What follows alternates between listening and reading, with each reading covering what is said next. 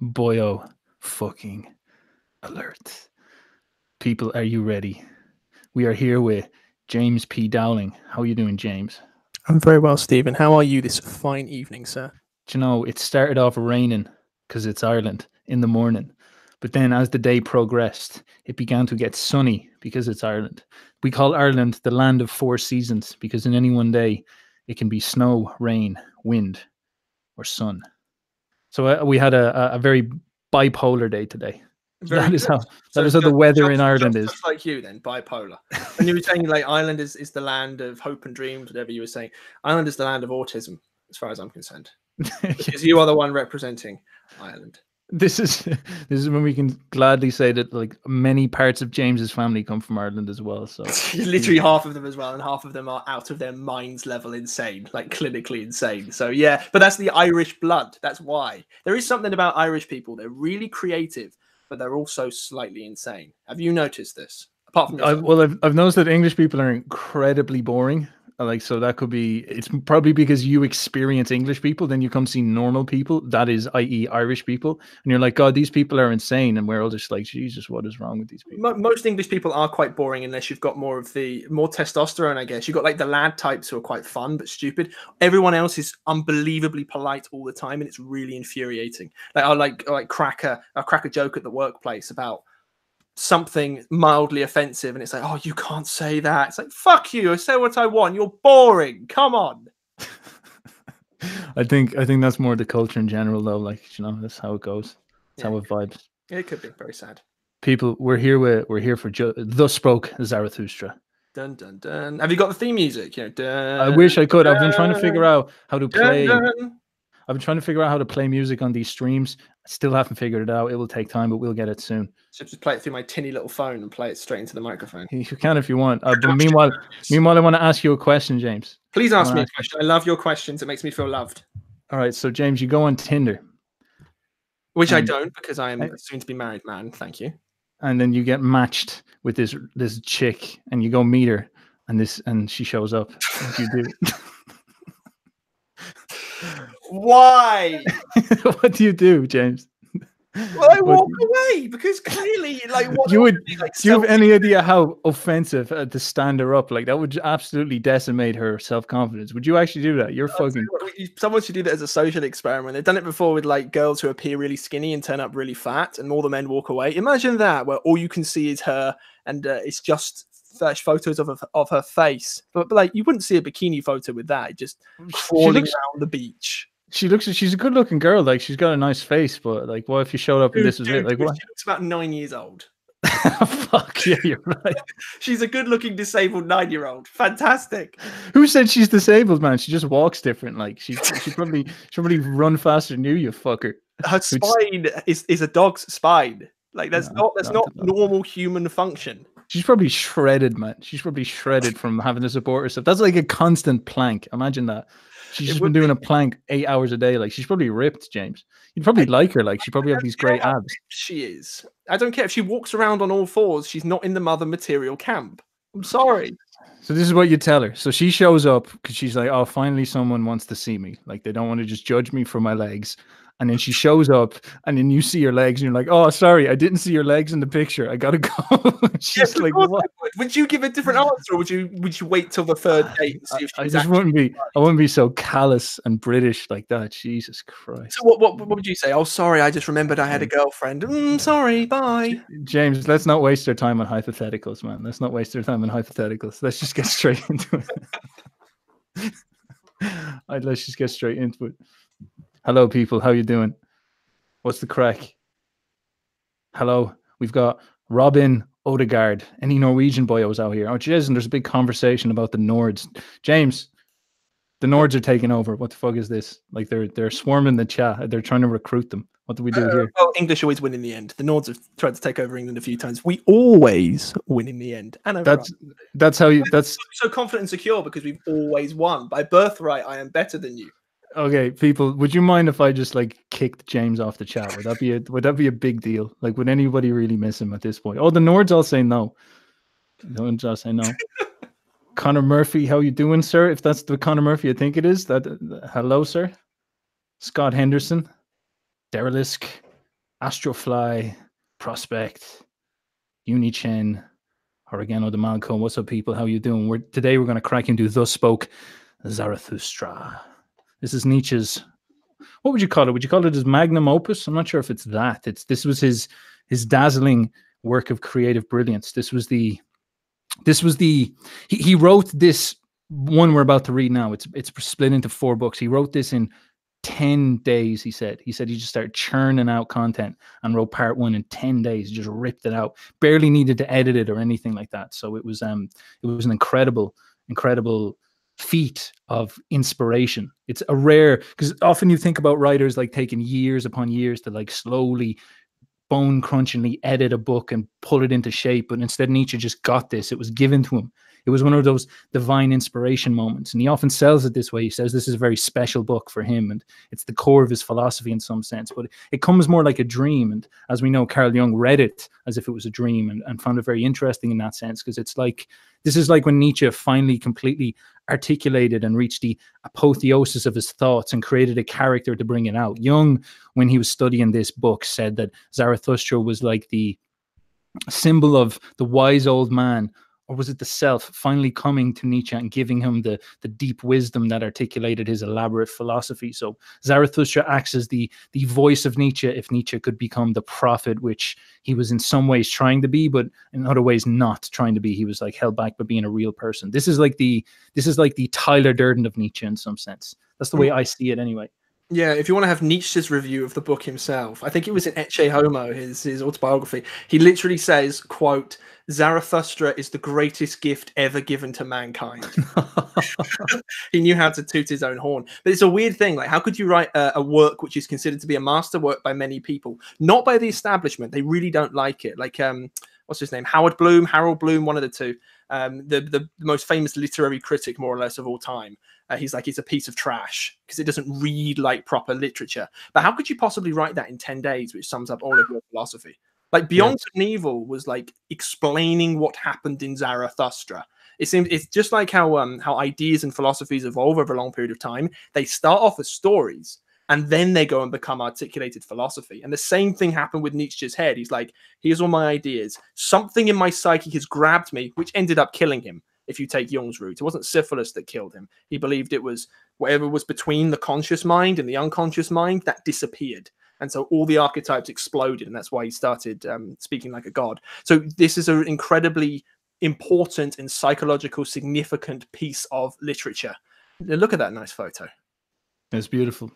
Well, this is exactly it. Like the, the man, if we're to talk about the man, what he did in his life is he he broke away from the establishment and he went wandering about the mountains and personified that uh that uh you know romantic poet in some sense where he stood and he saw far into the future and he saw what was coming over the next couple of hundred years and he capitulated and said to himself what do we need to achieve in order to stabilize this civilization we have built and lead it to greater heights what problems do i see so we will get into all the themes that come up but as james said he he poured forth a poetic magnum opus, you could say. He poured forth. It's essentially he. It seems like he wrote it like a dream. It was almost like when you wake up in the morning and you quickly scribble down what you remember. It's very image-like, fresh in your mind. You don't actually like rationally understand what you're doing. You're just sort of documenting what you see in your head. It's almost like he did it that way and then spent the rest of his life interpreting that very dream. Beyond Good and Evil came after this. Um, the genealogy of morals is another one that that's based on this. It's a fantastic book, probably his best book in my opinion. I believe maybe Twilight of the Idols could have come after this, and then uh, Will to Power, of course, and the Ecce Homo and all those other ones, and mm. the Antichrist. They all came out of this. So, so this is we're going to pick seven of what we consider the best discourses. These are so complicated, so deep, so profound, so well written, and uh, there's so much more in this book. But we're just going to pick seven to give you a very quick overview of Nietzsche and give you a very, very harsh punch in the face, in the astral face, so you can see what it's like inside Nietzsche's mind. Shall we crack away, Jimmy Boyle? Let's crack away. Oh, right, beautiful. Beautiful.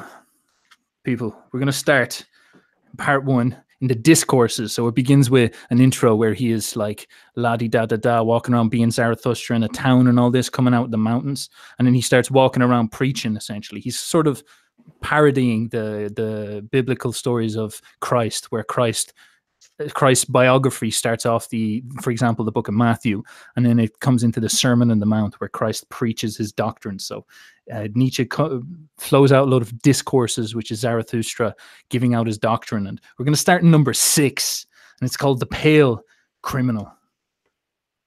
I'll rip into it here. Please do. I'm excited. Pale criminal.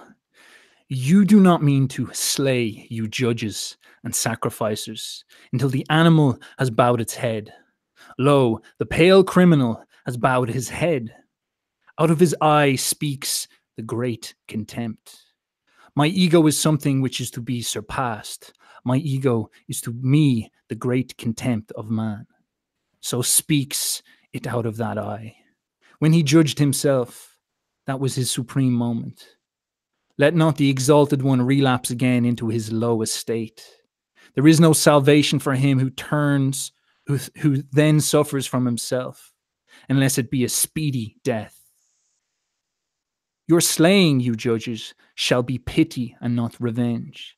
And in that you slay, see to it that you yourselves justify life. Is it not enough that you should reconcile with him whom you slay? Let your sorrow be love to the Superman. So will you justify your own survival. Enemy, you will say, but not villain. Invalid, you will say, but not wretch. Fool, you will say, but not sinner. And you, red judge, if you would say audibly all that, all you have done in thought, then would everyone cry, Away with the nastiness and virulent reptile. But one thing is the thought, and another thing is the deed. And another thing is the idea of the deed. The wheel of causality does not roll between them. An idea made this pale man pale. Adequate was he for his deed. When he did it, but the idea of it he could not endure when it was done. Evermore did he now see himself as the doer of one deed. Madness, I call this. The exception reversed itself to the rule in him. The streak of chalk bewitched the hand, the stroke he struck bewitched his weak reason. Madness after the deed, I call this. Listen, you judges, there is another madness besides this, and it is before the deed. Ah, you have not gone deep enough into this soul.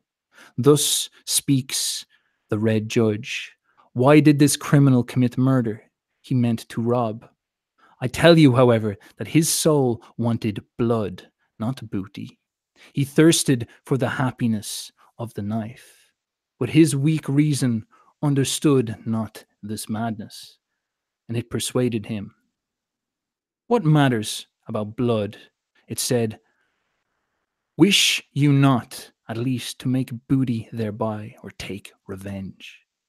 And he listened to his weak reason. Like lead lay its words upon him, and therefore he robbed when he murdered. He did not mean to be ashamed of his madness. And now, once more, lies the lead of his guilt upon him, and once more, in his weak reason, so numbed, so paralyzed, and so dumb, could he only shake his head, and then would his burden roll off. But who shakes that head? What is that man? A man of diseases that reaches out into the world through the spirit? There they want to get their prey. What is man? A coil of wild serpents that are seldom at peace among themselves. So they go forth apart and seek prey in the world. Look at that poor body, what it suffered and craved. The poor soul interpreted to itself, it interpreted it as murderous desire and eagerness for the happiness of the knife. Him who now turns sick, the evil overtakes, which is now the evil. He seeks to cause pain with that which caused him pain, but there have been other ages and another evil and good. Once doubt was evil, and the will to individuality. Then the invalid became a heretic or a sorcerer. As heretic or sorcerer, he suffered and sought to cause suffering. But this will not enter your ears. It hurts your good people, you tell me. What does it matter to me about your good people? Many things in your good people cause me disgust, and verily not their evil. I would that they had a madness by which they succumbed like this pale criminal. Verily, I would that their madness was called truth or fidelity or justice. But they have their virtue in order to live long, and in wretched self complacency. I am railing alongst the torrent. Whoever is able to grasp me may grasp me, but your crutch, I am not. Timothy, any thoughts, sir? Yeah, I have loads of thoughts, dude. That was wonderful. I love your your aesthetic vibe, your aesthetic prose. You should write audiobooks. If you do them in ASMR fashion as well and make yourself a really pretty girl, you'd make a shitload of money, mate. Very Mhm. nice stuff. Uh, before before going into this, Nietzsche clearly was not like another philosopher. If you read somebody like Kant or Schopenhauer, like they would they would write sentences and they would write like a normal person basically. This is the way things are here is my philosophy. And it's like oh Yeah. wonderful. Isn't that cool? Nietzsche didn't like that very much. He thought that was boring and awful. And in fact he'd go further than that and say none of them were saying truth whatsoever. It was all it was all the will to power idea where whatever you consider to be good the morality that you put forward the the the ideals that you lay in front of other people about yourself that's not an innate good Don't uh, like keep going. Are you still there have you broken up from me Yeah, you broke up a bit there. You're insulting philosophy, man, and uh, I think they I think the overlords got you. Do you think so? Do you Yeah. think so? I'm on wired internet as well. I don't know why this is happening, but I'll carry on. So, so Nietzsche basically wasn't a fan of philosophy, so he wrote in a in a poetic style, and, and it can be quite dense to penetrate, and it is. Like you have to read it several times, read it slowly. You can't speed read it. But when you break into the poetry, what you'll reveal is there's multiple meanings stacked on top of each other. So what what I mean, what the the pale criminal passage there is all about essentially is the idea of um, society condemns people for being bad, but it's questioning whether or not what that particular person does is in fact bad. Because what Nietzsche what Nietzsche liked was instincts. He quite liked Yes. the the pagan way of viewing the world, the Hellenistic Greek way of viewing the world, which was based on instincts. You were alive. Like he described his philosophy as like dancing and and stars exploding and music. He wanted vibrancy. Whereas what he saw uh, is particular Christianity, not Christ necessarily, but the way the Catholic Church worked. It was like what this is doing is deliberately trying to suppress our instincts. It's boring. So he didn't like that very much. He saw that we all have, and this this is a foreshadowing to Jung's idea of the shadow. We all have an innate instinct to go and do things which might not be very good, but is it bad for us to go ahead and act on them? You know, and you you, you know maybe killing people is wrong, but there's other things there too. It's like you're automatically shutting down the instincts as something bad and you're stuck in your head all the time. And nietzsche didn't like that very much. There's of course another thing in here too which is the people who are who are judging this poor pale criminal who might well be you they're they're judging this bad man not because they're good themselves but because they like looking good for their condemnation which is a completely different thing. And you can ask yourself this too. It's like do you are you a good person? Are you an actually a good person that follows a set of principles or do you just like condemning other people? And the fact that you're not doing what they're doing makes yourself good? Right that, that's another complicated i, I, I It is, it's super it's super easy actually to get that concept is you see it all the time uh, virtue signaling. You know you see Yeah. people on the internet and someone will do something that's not tolerated by the group and they might they won't the person will not even inspect and try to discover if like this is the deep reality. Is this person truly unjust is it even fake news? But they'll just condemn them because they know it's the right thing to say. It's like look how moral i am. Look how moral i am doing the right thing. Don't you don't you love me? Don't doesn't everybody accept me? Look at me doing the right thing. Look at me chastising that person for for asking questions about abortion or something like that. Look how Yeah. noble i am. I am i am the wise one.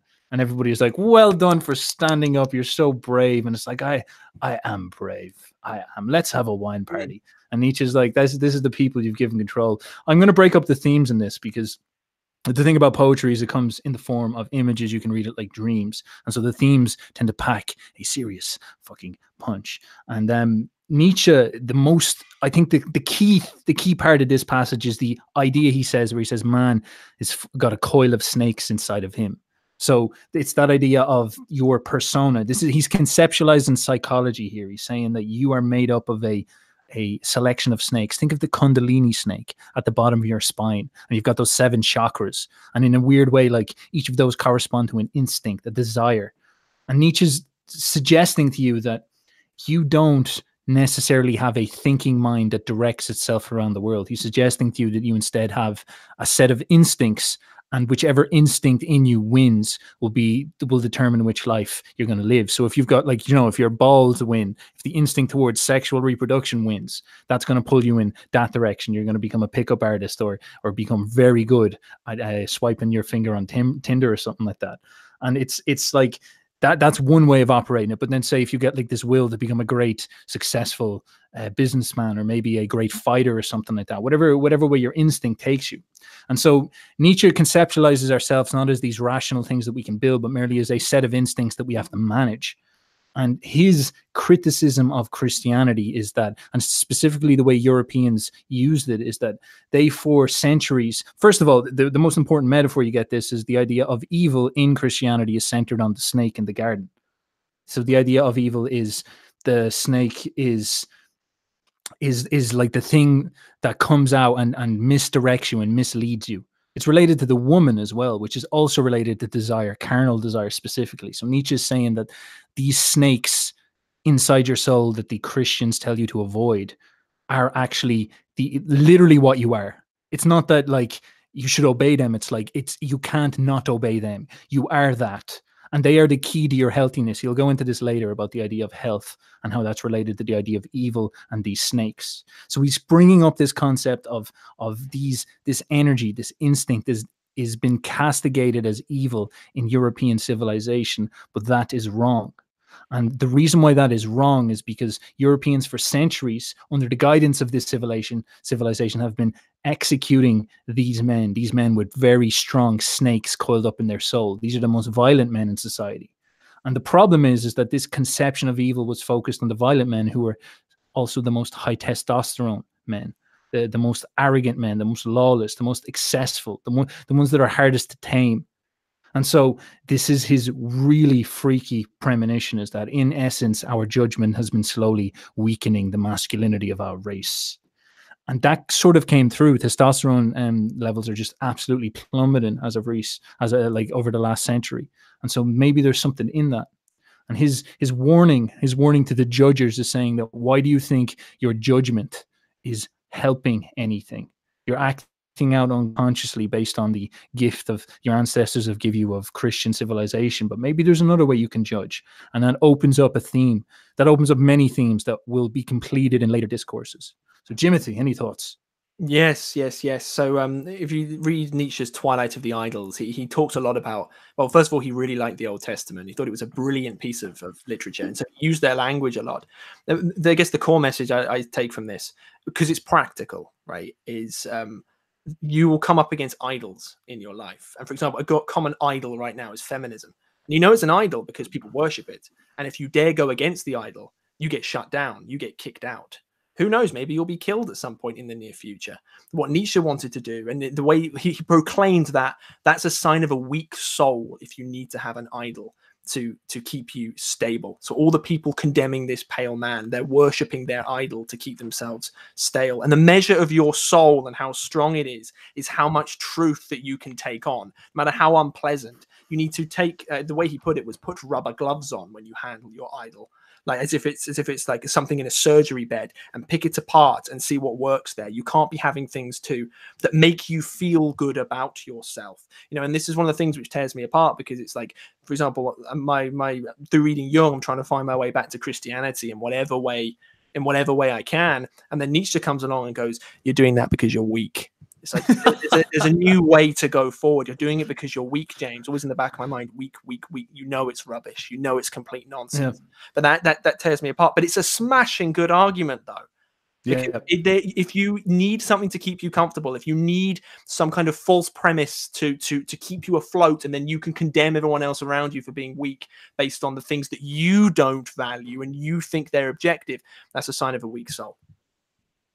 And I will say, for anybody who is Christian, like I, I love Nietzsche, and he he does rattle you a lot, and he, he pulls you away from Christianity. But anybody who can wrestle with Nietzsche and and still wrestle with, like they'll make he'll make you honestly wrestle with Christianity in a way that will probably make you, in some ways, more Christian than the vast majority of Christians, because you'll start asking the real questions about like is like what's going on with this religion so in some sense it's almost like shadow work for people like that so it's he is a useful person to pay attention to like don't avoid him but he will like if you take him seriously, he will completely undermine the entire religion. He's very good at doing that, and it's like his arguments are watertight. They're freaky. They're watertight. Now there's problems premises, but then we're not going to get into that. But we'll go into the criticisms he makes here. His arguments are very good in the sense of how Christian Christianity, specifically the way it was adapted, has the danger of weakening the European race, and that's exactly what happened in the end.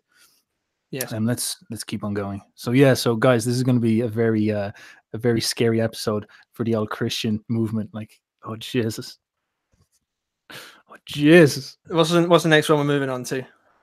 Reading and writing. Oh, my favorite reading and writing. Yeah, this is a great one. This is number seven. In, in, your beautiful prose, please. Yes, in my beautiful prose. I'll put on a British accent as well. Oh, please do, sir. Jolly good. Oh, fuck off. No way. of all that is written, I love only what a person has written with his own blood. Write with blood, and you will find that blood is spirit. It is no easy task to understand unfamiliar blood. I hate the idle readers. He who knows the reader does nothing more for the reader. Another century of readers, and spirit itself will stink. Everyone being allowed to learn to read ruins in the long run not only writing, but also thinking. Once spirit was God, then it became man, and now it's even become the populace. He that writes in blood and proverbs does not want to be read, but learnt by heart. In the mountains, the shortest way is from peak to peak, but for that route, you must have long legs. Proverbs should be peaks, and those spoken to should be big and tall. The atmosphere rare and pure, danger near, and the spirit full of a joyful wickedness. Thus are things well matched. I want to have goblins around me, for I am courageous. The courage which scares away ghosts creates for itself goblins. It wants to laugh. I no longer feel in common with you, the very cloud which I see beneath me, the blackness and heaviness at which I laugh. That is your thundercloud. You look aloft when you long for exaltation, and I look downwards because I am exalted? Who among you can at the same time laugh and be exalted? He who climbs on the highest mountains laughs at all tragic plays and tragic realities. Careless, mocking, forceful. That's how wisdom wants us, because she is a woman and saves her love only for the warrior. You tell me life is hard to bear, but for what purpose should you have your pride in the morning and your resignation in the evening. Life is hard to bear, but do not affect to be so delicate. We are all of us fine sumpter asses and she asses. What have we in common with the rosebud, which trembles because a drop of dew has formed upon it? It is true we love life not because we want to live, but because we want to love. And there is always some madness in love but there is always some reason in madness. And to me, also, who appreciates life, the butterflies and soap bubbles and whatever is like them amongst us seems most to enjoy happiness. To see these light, foolish, pretty, lively little sprites flit about that move Zarathustra to tears and songs, I should only believe in a God that would know how to dance. And when I saw my devil, I found him serious, thorough, profound, solemn. He was the spirit of gravity. Through him all things fall. Not by wrath, but by laughter do we slay. Come, let us slay the spirit of gravity. I learned to walk, since then I've let myself run. I learned to fly, since then I do not need pushing in order to move from a spot. Now am I light now do I fly. Now do I see myself under myself. Now there dances a God in me. That is such a good fucking read, man. Holy shit. It is. That was Nietzsche at his best. That was that fantastic. so, it's actually uplifting rather than everything you know and love is fake. Fuck you. That's actually up like an uplifting version of saying that. Really, like, it And, also um, with him playing himself up too, because like the way he's talking about reading and writing, like you could slot his books in there as being as being good and worthwhile, for example. So he's being a bit cheeky there as well. the um the uh the thing that that's very important to understand about this book and Nietzsche in general is that that particular passage actually cap- captures the vibe Nietzsche was trying to go for. Like he wanted to get to a point where people felt this way more often.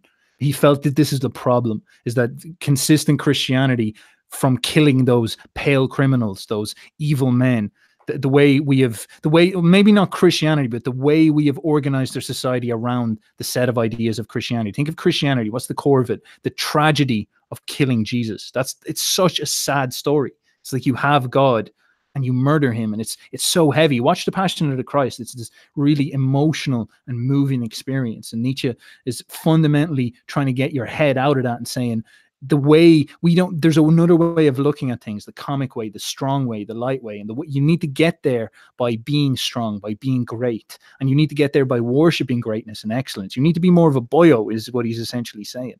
And in order to do that it, it's it- like testosterone is the prerequisite for that. He was a very biological man in that sense. He was saying that you need to it's it's a consequence of strength. It's a consequence of dominance that you can look over the world and laugh at it and say I, I am better, I am stronger, I am capable. I don't even feel sadness or tragedy that often. So it's not the cornerstone of my reality. And so it's um this is a huge part of his thing. He's trying to create a a sort of vibe for people like this where it's funny, where it's ridiculous, where it's it's profound, it's bouncy, it's all those type of things. And he hit it so well in this, so well. James, go for a riff there and I'll, I'll read through some notes when you're finished. Yeah, yeah. What I want to do with this, uh, you can you can break down some of the some of the more heavy anti-Christian stuff. I want to take a little bit of a, little bit of a break from that. I want to make it like applicable to people, so it can be like Nietzsche's like a self-help book because Nietzsche was a self-help book, if you want to put it like that. If, if you take like literature, religion, self-improvement, all of the stuff, anything you could read, anything you can watch, they're all the same thing. Which is how we can become optimal human beings and have complete control over our emotions so that we can reach freedom. Something like that. They're all the same thing. So what Nietzsche is, is saying here, like, have you ever heard a uh, maybe if you go on Twitter sometimes, ever heard a self improvement guru say, "Well, you've you've really got to read books because books are really good. And you should read Tony Robbins and all this stuff." Nietzsche is going, "No, you fucking shouldn't." Well, so what most Yes. most the only writers who are worth reading, and Nietzsche puts himself in this camp, are those who write in blood, is what he says. And it's like, what the hell does that mean? Write in blood, and it's like the the the person who's writing it spills out their life force onto the page. Something like that. So there's there's there's electricity there there's fire there there's there's vitality there and it's spilled out. That's the only thing that's worthwhile reading. Everything else is trash. So like kant for example we called a mm-hmm. comedian trash. Marcus aurelius we called a joke trash so there are very few people who would who would who you'd be able to identify that level of vitality in and when it comes to to the reader reading is completely and utterly pointless if all you're going to do there is sit and passively read. And Nietzsche said, I think it was Ecce Homo is, again, was um, if you wake up in the morning and the first thing that you do is read, you're a joke. Because when you first wake up in the morning, your energy is so high, your vitality is huge. You get up before sunrise, you get filled with that energy, very pagan in a way, I guess. If you spend your time reading, it's a passive thing. What the hell are you doing? Uh, It's a complete joke. He thought reading was not a virtue. He thought it was a pointless fecking thing unless you used it as a tool, a tool with which you could take this person's blood that spilled out on the page, the best possible writers, and you absorbed it into yourself. And in his words, you dance with it. You take what's there and you actually put it into your own life in a fearless manner. That's the only worthwhile way of doing it. And it actually sh- it, it- makes so much sense because why would you read something for the sake of reading it? You know, why would you write something for the sake of writing it? It's got to have it's got to have passion there, and that's Nietzsche's whole thing. It's about excellence. Unless you hit that top tier of excellence, there's no point. There's no point in doing anything. So it's like basically take what you've read, take what Nietzsche's saying, and then use it and move forward in the face of fear and dance with it anyway. Yeah, that, and did you know what? This is that was really well put together, dude. Well done. Um, that that's a very good point. Is that Nietzsche's calling always calling back to the Greek way of thinking, and he's suggesting that, like, think of how the Greeks lived. They didn't have books. But those, those people as individuals probably achieved more than any of us ever will in our populist society, you know? Like these men would have built farms, built houses. They probably would have built their own houses. They probably would have, like the average farmer probably would have fought in a war. All, all like they would have been so much more complete people. And they they didn't read books. They didn't, they'd had the myths. That's it. And they would have known that stuff by heart. And that's the sort of ideas like, why do you think uh, extensive cons- consumption of it's almost like it's the quality quantity idea. Why do you think consuming a lot of bad stuff is going to make you better? You should be aiming high. So the only people really sh- who should be like writing or you should be paying attention attention to should be the absolute like the people who actually succeed and actually fight and give it their all. Like you'd want to read Alexander the Great's book. That's a book you'd want to read because that would be fucking crazy to hear hear his story. But um, people you know this all the self-help books that that uh, the the other greek writers wrote about alexander like 10 ways to become more like alexander the great. And he's yeah. just like don't bother. Don't don't bother here's here's three ways you could use to take over the world like alexander's like no no thanks dude. Yeah. he basically destroys that all that online media culture. He slashes it to pieces. And you're very right about the consumption thing. He used that metaphor a lot during his writing where he talk about digestion. Even yeah. your environment would would screw you up. He was like don't live in a city because cities for like weak little losers. It, it, it makes you sick. Go live in a forest somewhere. Go be like zarathustra and climb a mountain. Why not and um, this is another thing: is once spirit was God, and then it became man, and now it even becomes populace. So it's that idea of uh, God is the conception of excellence. Spirit is almost the conception of excellence. What is so great about us? And um, spirit started off as God. It was something that was almost intangible to people. That was the life force of the world. And uh, we've he, he's suggesting we've degenerated as we become more democratic. It's become a more of a quantity over quality idea.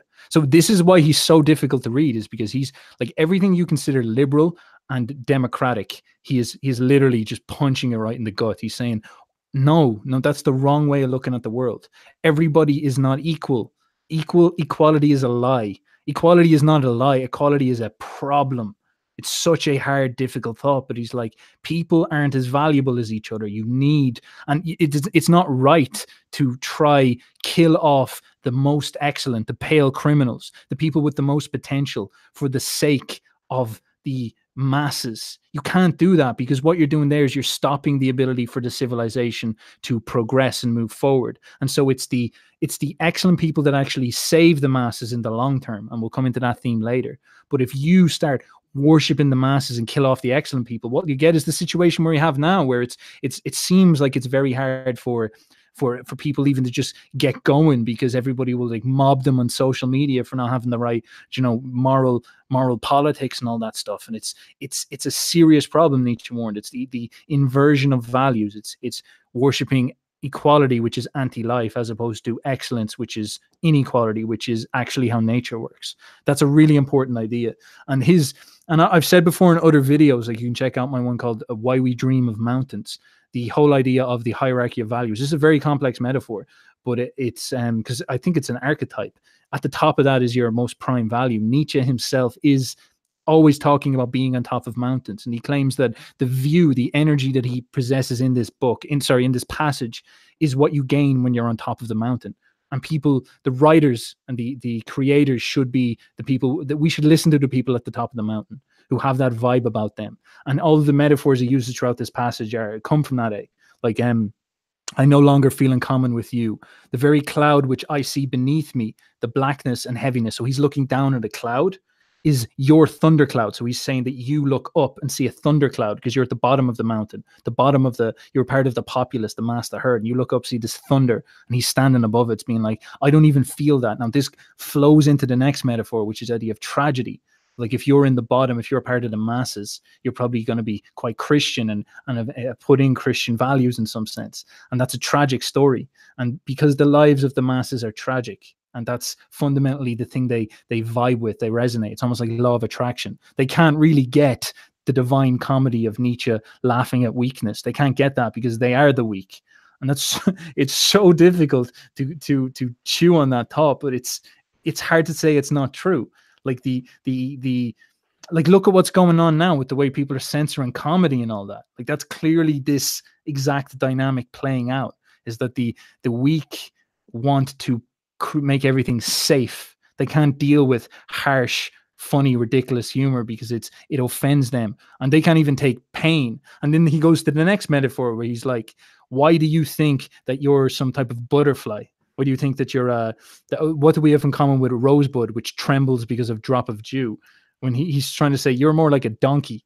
Humans are like donkeys, and that's actually true. Humans are tough, hardy fucks, man. Like we're we're endurance runners. Like that's sort of what we're built to do. We're built to survive. We're not like roses. And so he's saying, why do you think? Why do you? Uh, this is another thing that'll come up. He's like, why do you think your feelings matter? Like your feelings don't matter. Your pain, your suffering. It's like, oh, my suffering. And th- we build we build religions around our suffering. Compassion is the idea that suffering is bad. And Nietzsche is like, what makes you think that suffering is a bad thing? Why would you make compassion at the top of that hierarchy? Because suffering is a bad thing. In order to get up that mountain, you have to suffer. Suffering is a good thing. You should seek suffering. In order to grow in the gym, you need to suffer under the pressure of the weights. Excellence is bridged by suffering and uh, like he's like you're insane. Like why are you doing stuff like that? And this is this is him just attacking all our values. It's him shuffling up your values and just trying to flip the way you think. And it's tough it's juicy and it's full of boyoism. Jimmy any thoughts before we flow on uh, yes, one small one, which is it's really easy to get into Nietzsche's frame as if we're like the spokespeople for Nietzsche and be like, look at all the weak people. They're so weak. Yes. They're not like us and Nietzsche. It's just the three of us. And of course, the Juicy Boy is watching right now in the same camp. Look at them. They're pathetic. It's like, no, no, no. We're, we're the weak people too. Like there's, there's, we've been, we'll say, corrupted by this society and we exist there now. So chances are we seek comfort like, like, what's the reason you're watching this stream now? Probably because it's an easier thing to do than actually build yourself up in some other means that would be harder. Not saying click away. Please uh, don't click away. Don't do that, of course. Do it afterwards. But but what, what what Nietzsche would want you to do if you took this stuff seriously would basically be to probably go off into a forest somewhere or go off into a mountain somewhere with Thus Spoke Zarathustra okay, with the intention of reading it, memorizing it, and once the hell you're done, putting it all into practice. That would be the way. But then not just leave it at that, because he said that his true disciples in the religious language were those who would not just use his work, but transcend him too. They wouldn't put Nietzsche as an idol because that's the exact same thing, like all the edgy 19 year olds do when they first get into philosophy. You're my idol. He's like, no, no, no one should be your idol. You're mm. alone. And that's a good thing he um another thing he said and this is a very very annoying thing is like he i think he said something along the lines of uh the ubermensch would never need to read my books because he would be my books. And yes, you're like fuck yes. nietzsche i'm reading your book you're reading that in his book and you're like that counts me out you fucking prick. He's like why you fucking prick why did you say that? And i'm like oh jesus right nietzsche you little prick. I'm glad you i'm glad you got syphilis now you little sack um, I, I think I think little that's, sack. Jesus yeah. Christ. Yeah, so it, it is. Yeah, I think I've covered everything I wanted to say there. And Nietzsche, this is it, Nietzsche is about talking about the culture, building that culture of the strong, the abundant, because they're the only people ever, ever to resonate with true celebrations of love. He's talking about his conception of the of the elite and how they should be. He he doesn't like the elite that are present nowadays. That it's sort of a a cult of virtue signaling and whatnot. It's very strong, heavy thinking. It's very um, but but sorry, no, it's very harsh, uh, punchy. Like you could say high tea, ruthless thinking, but there's something to it, you know. It's he's so it, it's such an there's such an enigma around him because he, you know something he's saying is true. It's almost like he's channeled the voice of nature, of the savage side of God, if you will. And that's something Nietzsche really pulls out of Christianity is that it loses, it lacks this savage side. This is why the Old Testament God is so interesting because it had really integrated that judging side of the Father and and God of the Old Testament would spank you if you went out of line. By spank you, I mean he would call the Assyrians and they would genocide all your men and rape your women and, t- and destroy your, your cities. Like whereas the Christian God was too forgiving in his sense. And Jung even identified this as well. He said there's a bit of an issue in Christianity in this sense. So um I don't know, guys, a lot of lot of black pills, but nonetheless, let's power forward. Let's go. Okay. Let me let me get a screen share there. We'll get some nice and pretty because how about there's Zarathustra himself, fucking looking up at the boys. There's Zarathustra, there's big shtick. Yeah, because Zarathustra was a real person, wasn't he? Yeah, yeah, it was. He invented a Zoroastrianism. Zoroastrianism, though. Zoroastrianism, I You think you'll find. You British, can't you? Um, yeah, so that's um, so whatever James said there is something probably not worth listening to. So let's forget about it. Anyway, war and warriors. By our enemies, we do not want to be spared, nor by those either whom we love from the very heart. So let me tell you the truth. My brethren in war, I love you from the very heart. I am and was ever your counterpart. I am also your best enemy. So let me tell you the truth.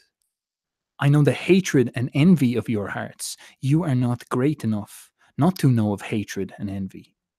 Then be great enough not to be ashamed of them.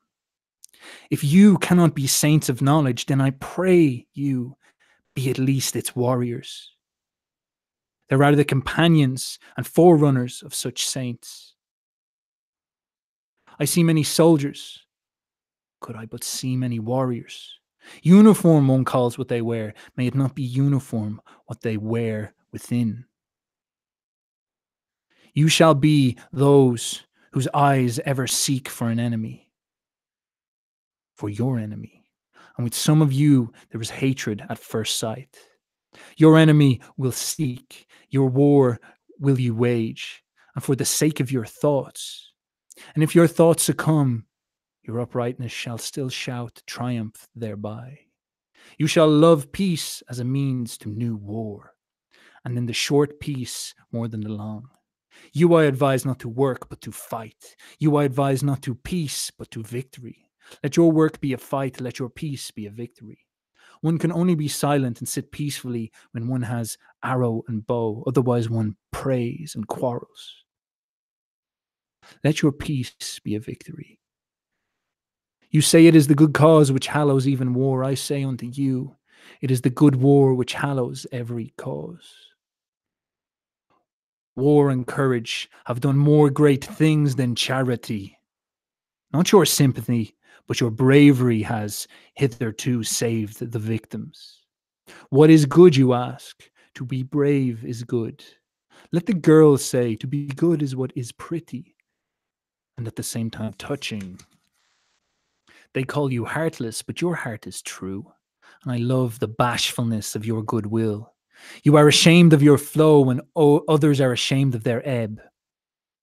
You are ugly? Well, then, my be- brethren, take the sublime about you and the mantle of the ugly. And when your soul becomes great, then does it become haughty. And in your sublimity, sublimity there is wickedness. I know you. In wickedness, the haughty man and the weakling meet. Haughty means like arrogant and scornful and prideful. But they misunderstand one another. I know you. You shall only have enemies to be hated, but not enemies to be despised. You must be proud of your enemies. Then the successors of your enemies are also your successes. Resistance, that is the distinction of the slave. Let your distinction be obedience. Let your commanding itself be obeying. To the good warrior sounds, Thou shall, pleasanter than I will. And all that is dear unto you, you shall first have it commanded unto you. Let your love to life be love to your highest hope, and let your highest hope be the highest thought of life. Your highest thought, however, you shall have it commanded unto you by me. And it is this man is something that is to be overcome. So live your life of obedience and war. What matters about long life? What warrior wishes to be spared? I spare you not, and I love you from my very heart, my brethren in war. My brethren in Boyo, how are you feeling? Brethren in Boyer. Yes. I'm feeling I'm feeling fantastic. That's beautiful. There are, there are two readings there. Two beautiful readings, people. Uh, one of them is is literally about like war and warriors. I'm gonna leave that to Stefan because I find that more boring. So I prefer Uh-huh. I prefer uh, stuff that's that, that's more practical. But uh, in, in, ingrained into that, there was a the quote, of course, "Man is something to be overcome." So I guess it goes on from our from our previous discourse there on reading and writing, which is uh, struggle is not a bad thing because you can't get anything you want without some kind of struggle. Okay, so you can you can make that argument really easily and be like, so pain and struggling is not a bad thing. Like we've known this forever. Like the Stoics have known this forever. But Nietzsche takes it one step further and he's like, what if struggling is one of those highest virtues? What if you should strive to struggle? It's like that's that's scary because nobody wants to do that because no one enjoys struggling. So what he does is he, he juxtaposes here like work and struggle together and victory and peace. So most people will go about their lives and they'll go to work. And the reason why they go to work is to earn money. And because it gives them, you know, they, they take their take their place in, on the social stage. And the result of their work gives them peace. And that's the way people go about living their lives.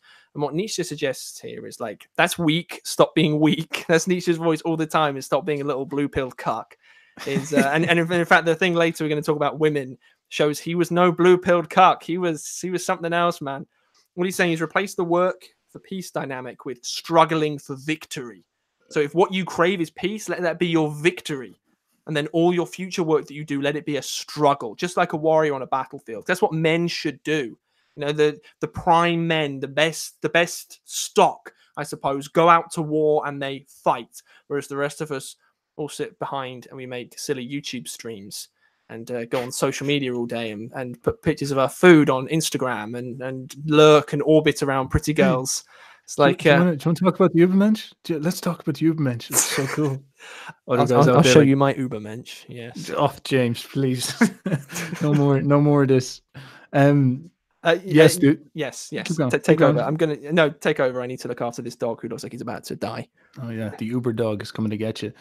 Um, James brought up some very, very good points there, and that is um the the concept of the need to struggle and Nietzsche has this like the way Zarathustra ends. Spoiler alert: is that uh, he collects a load of people and they walk up to a mountain and they're they're talking about the Ubermensch. They all believe him. They're like, "All right, the Ubermensch is going to come. So what do we do?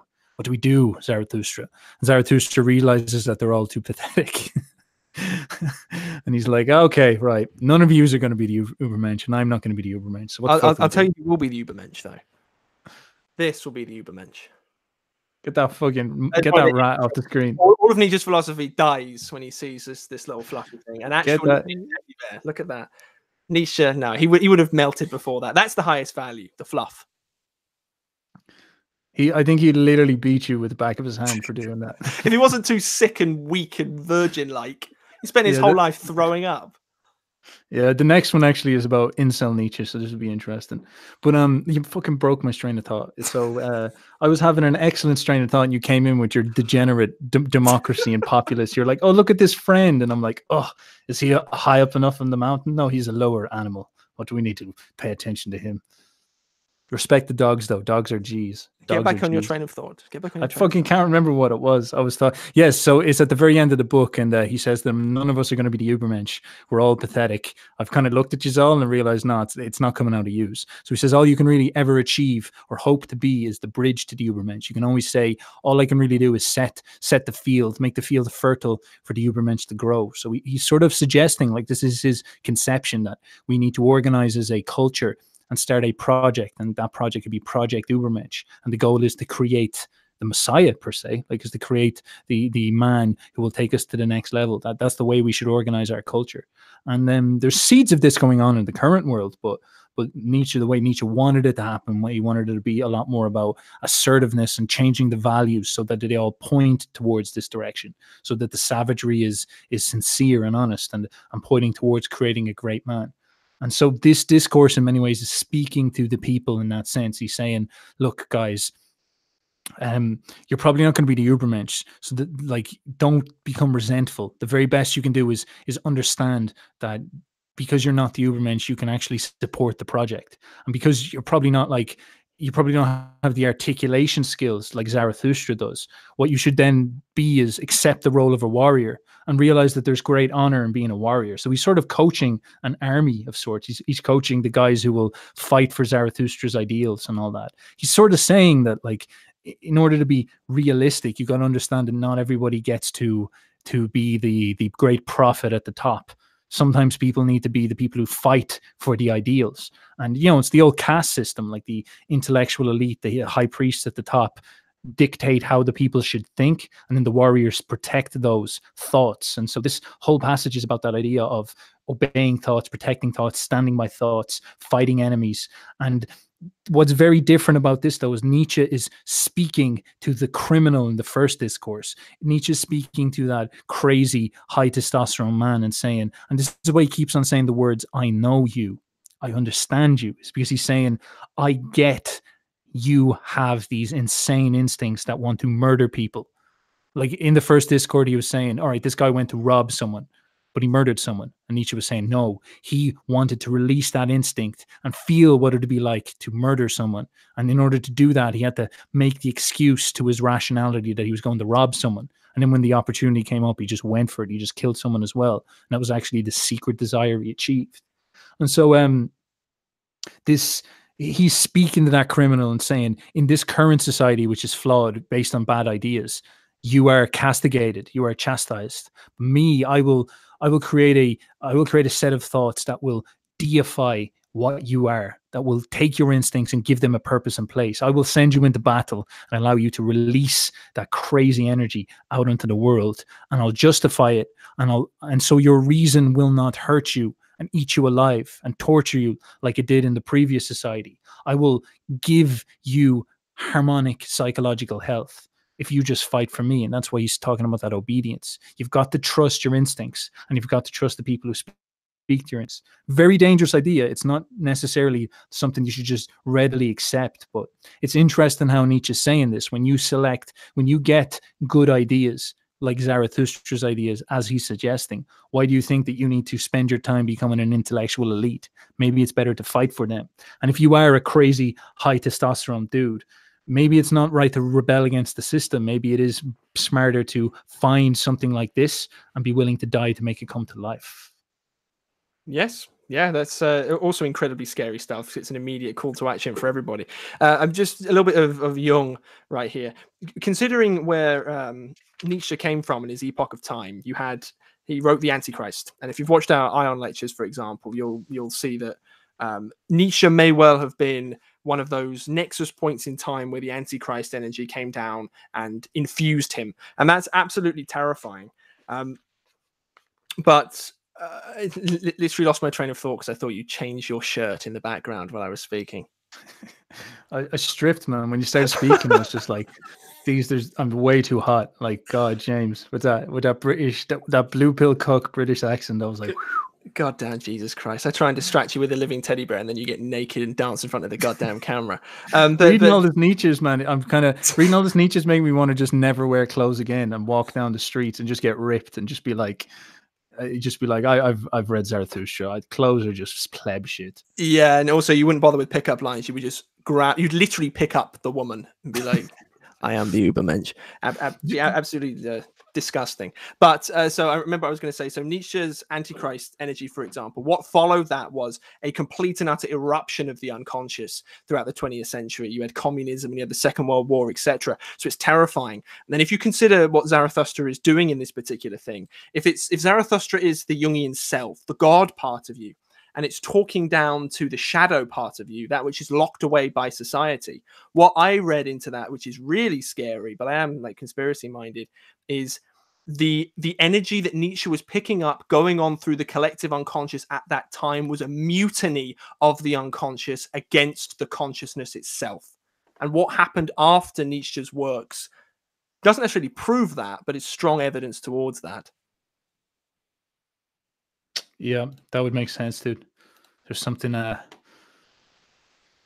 like maybe it was, maybe this was the shadow of European culture. I, I don't know. It's hard to know. It's hard to know if he broke through and actually hit on what the way we need to think, or if he broke through and hit on will is necessary to balance the way we think. Because mm. he is calling back to a Greek way of thinking, which is excellence over equality.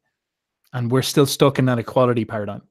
And it's hard to say that being stuck in that equality paradigm is going to do us any good because the equality paradigm is very quickly going to lead us to war. So I, I don't know. I, I, like these things. Are, I'm too young to figure this shit out. Like this is just It is. It also is not necessarily you have to fall into Nietzsche's frame and abandon Christianity either. If you're in a more complicated situation on how to combine the two together, but what he's basically doing is highlighting the shadow that's been trailing behind Christianity for such a long time.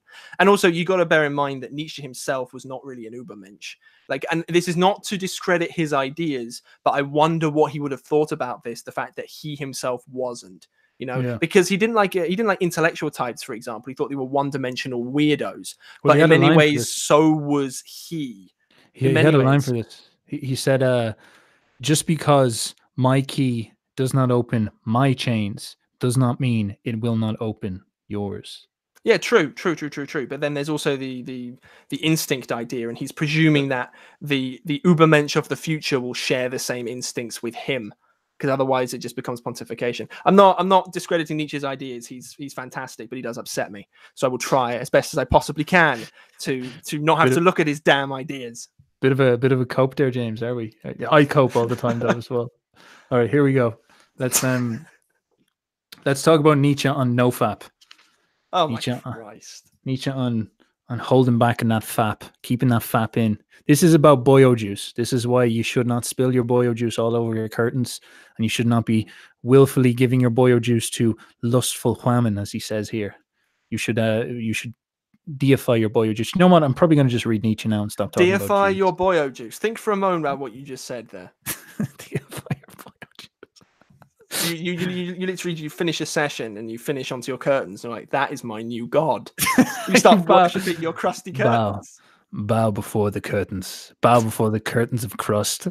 The boyo curtain, the juice crust. Okay, please, Jesus James. crust, you might say. please, please, Jesus Christ, please, please allow me to just read this. This is all I want to do, man. You keep, you always get me, you always bully me and say, Stefan, talk about more nuts when we're live. Because people love hearing about nuts. And I'm like, James, come on. These people do. right. If you do a YouTube search for no fap, people love you talking about nut. That's true, actually. yeah, this is, yeah, this is actually very true. Holy shit.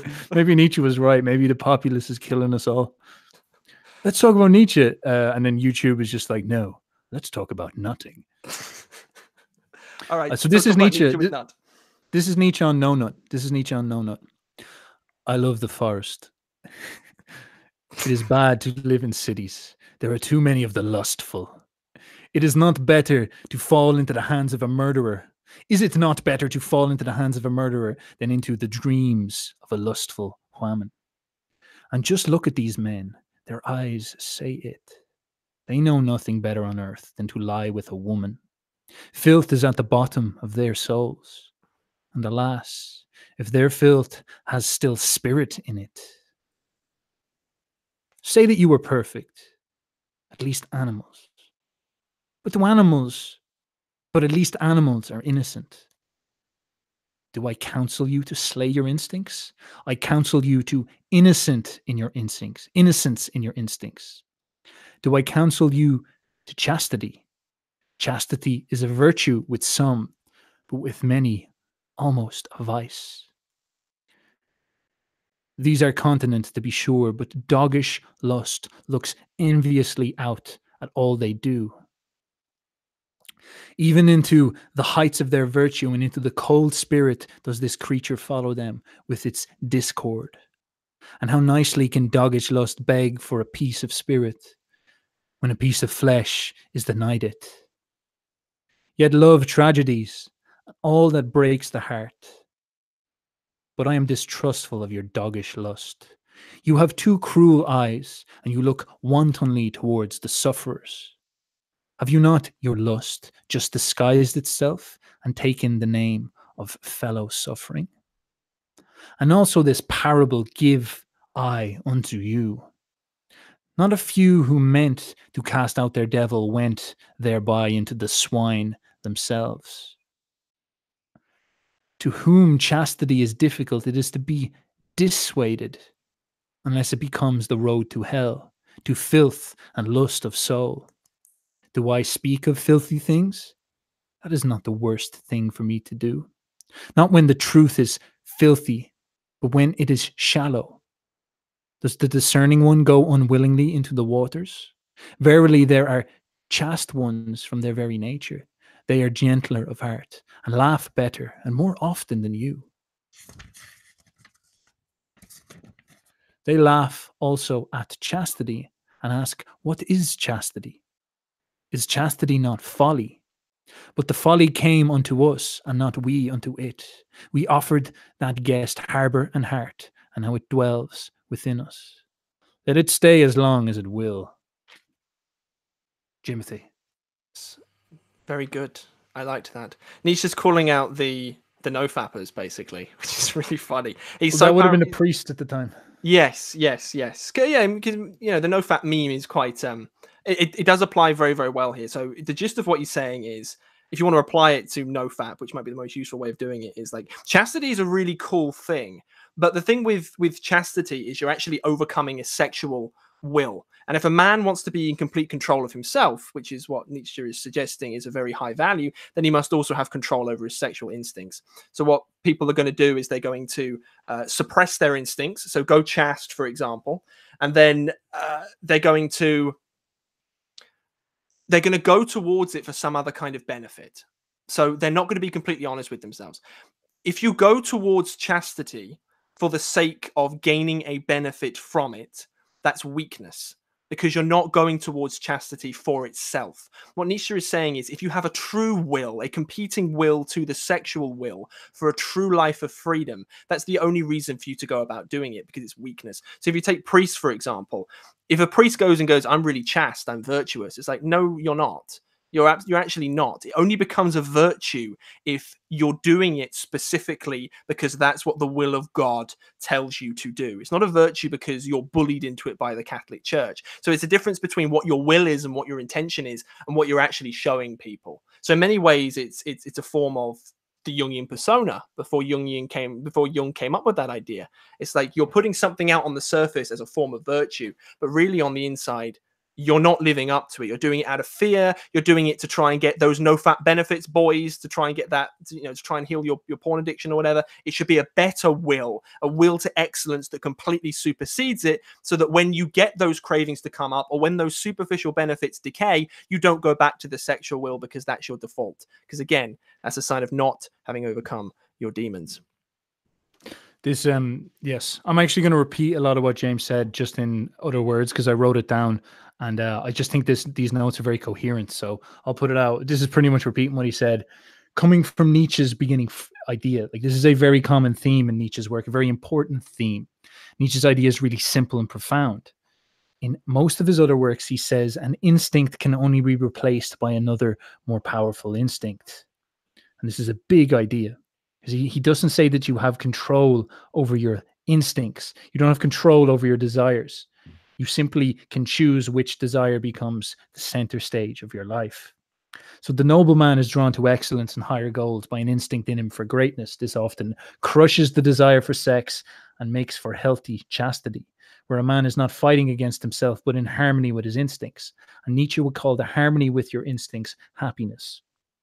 Alexander the Great is a great example. Now, you might think of him some stud, but actually, when he was younger, he was a very chaste man. He was often offered um, lovers while he was growing up, but he was very, very reluctant to take them and, and used to always give out to people about it and said, uh, the way you see yourself as a young warrior looking to take over the world is, a, is as a, an ascetic warrior, a kind of man among the forest seeking greatness and not spilling his boyo juice everywhere. So Alexander was quite no fap.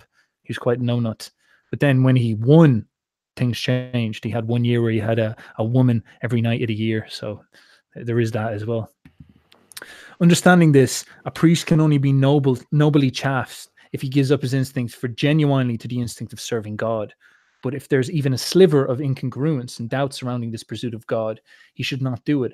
And the repression of the instinct towards sex will sour in his soul and turn into the most dangerous resentment, where he will begin to take a weird desire or love or or or a sort of release a fetish if you will out of people's suffering. I think that's what nietzsche is indicating there. And so in many ways the normal lustful man who is happy is higher than the resentful priest. But he nietzsche is pro chastity he thinks it's a good thing if you've got your head in order like the excellent man and all that. You should not be like the average lustful man who's simply an animal because he says animals are redeemable because they're at least innocent. But a lustful man, on some level, has potential for higher achievements. And if he gives in to just becoming a, you know, a Tinder user or a, he just buys a sex doll or something like that, that is considered an absolute caving to a lower instinct and a failure. You fail to master yourself and discover what your higher goals are, and it's just pathetic. So it's a very Yeah. complicated idea, but it's a unified idea of how you should learn to take over your instincts. You shouldn't think that it's a it's a situation where you've got to be moral. And yes, this is this is a very insightful way of looking at, at doing the right thing. Nietzsche's not saying that the way you control yourself and and change your behavior and change your life is by you know saying okay I'm going to be no nut from now on. That's not what works. He, says that's stupid because what you'll take is this powerful energy in you, hmm. and you'll essentially castrate yourself. And and that energy won't go away. It will just turn into this really weird form of the energy. And this is actually the same idea in an individual sense that's brought up in the pale criminal. What human society did as a whole was sort of castrate itself when it started killing off the criminals, the, the high testosterone men that would have been the warrior cla- class, classes of old. And so them doing that was in many senses their their form of know nothing out of European culture and weakening it. And it shows like this is the end result. Now we have this problem where people can't talk realistically about problems. All they can do is virtue signal. It's retarded. Whereas Nietzsche's saying, in your own life, this manifests in the same way. Like, why do you think being doing just the right thing because you think it's the right thing is the right thing? Maybe you should think more about what you want, what you desire, and learn how to understand that. And then that doesn't turn into a thing where you can just go bang a load of hoes. That's not what he's saying either. He's saying that if you actually go in and understand yourself properly, you'll find deep within you the profound male soul, as he, as he's called it before, and that's the part of you that is willing to risk everything to achieve something incredible. And it's usually to do with a great ambition and that will supersede the sexual desire and lead you away from the from the lustfulness and, and, and order yourself properly. And it's very natural way of doing things. And um, i generally agree with this. Like i, I found uh, i found that th- that type of insight into yourself can really stop you doing degenerate stuff quite easy. Like even stuff like alcohol or cigarettes function the same way. Like when you say if you're a boxer you're just probably going to give up those things very quickly not because you're fighting against yourself, but every time you're you're gonna pick up the cigarettes or the alcohol, you're gonna be like, oh fuck this shit. Like this isn't who I am. This isn't my big goal. I'm never gonna do this if I'm doing this shit. So Mm, yeah, yeah. Well, Nietzsche's being very, very nuanced here as well. What he's not saying is stop nutting. What he's not saying is stop having sex. What he's saying is don't nut because you get the urge to nut, and don't shag somebody because you have the urge to shag somebody. That would also, uh, presumably, he didn't have one, but presumably apply to his wife as well. It's like you, you come home from work and you're like, I'm feeling a bit, I feel a bit groovy today, wife. Do you want to get down? It's like he's like, no, fuck being groovy. What you should be doing is overcoming your grooviness.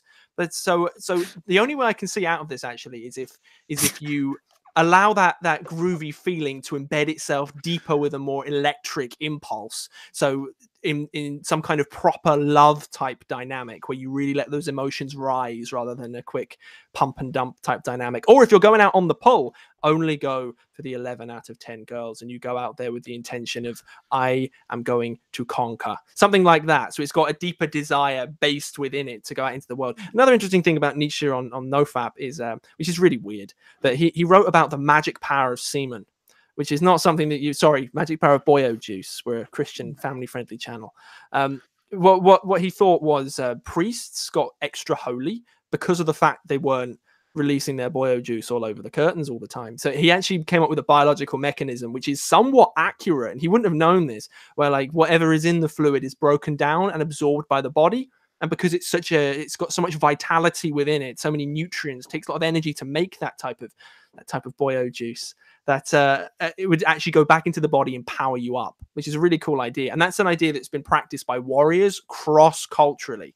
So, like, if you take a look at the Knights Templar, who arguably were the most successful warriors in history, they managed to rise up from obscurity to basically owning a shit ton of land, super rich. They would conquer the Middle East, and uh, they were all completely jazzed too. And Nietzsche knew that. So He's like, there's some power there. Stop wasting it on Pornhub. Stop wasting it just because you're horny and use it to become an Übermensch. that's actually a direct quote from a, a Nietzsche book. He was like, "Do not use Pornhub." Yes, he was. Yeah, he was. Let's um let's keep going because we there's time is money as they say. We could be spending this time nutting and instead we're reading books like so. Let's get through this fast. We could be. We could be. Okay, James. th- Someone just said in the chat that th- their mother's watching. So Jesus. You oh, hello, hello, mother. Appreciate you. Uh, yeah, actually, it's going to make me feel quite awkward too. If my mum suddenly tuned in, it'd be like, end of stream. Right, here we go. The thousand and one goals. Many lands saw Zarathustra and many people. Thus he discovered the good and the bad of many people. No greater power did Zarathustra find on earth than the good and the bad. No people could live without first valuing. If a people will maintain itself, however, it must not value as, it, as its neighbors values. Much that passed for good with one people was regarded with scorn and condemned by another. Thus I found it. Much found I here called bad, which was there decked with purple honours. Never did the one neighbour understand the other, ever did his soul marvel at his neighbour's delusion and wickedness. A table of excellencies hangeth over every people. Lo, it is to the table of their triumphs. Lo, it is the voice of their will to power. It is laudable what they think hard, what is indispensable, and hard they call good, and what reveals in their dias, what reviles in their direst distress, the unique and hardest of all, they extol as holy. Whatever makes them rule and conquer and shine to the dismay and envy of their neighbors, they regard as the high and foremost thing, the test and the meaning of all else. Verily, my brother, if you knew but a people's needs, its land, its sky, and its neighbor, then you would the divine law of its surmountings and why it climbs up that ladder to its hope. Always shall you be the foremost and prominent among others. No one shall you jealous, shall your jealous soul love except a friend. That made the soul of a Greek thrill. Thereby went he his way to greatness.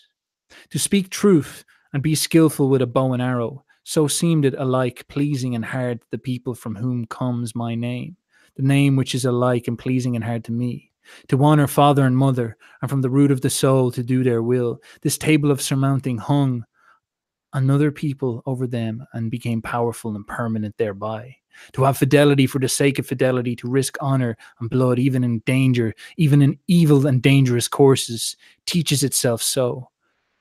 Another people mastered itself and thus mastered itself. Oh, and thus mastering itself became pregnant and heavy with great hopes. Verily, men have given to themselves all their good and bad. Verily, they do not, they took it not and found it not. It came not unto them as a voice from heaven.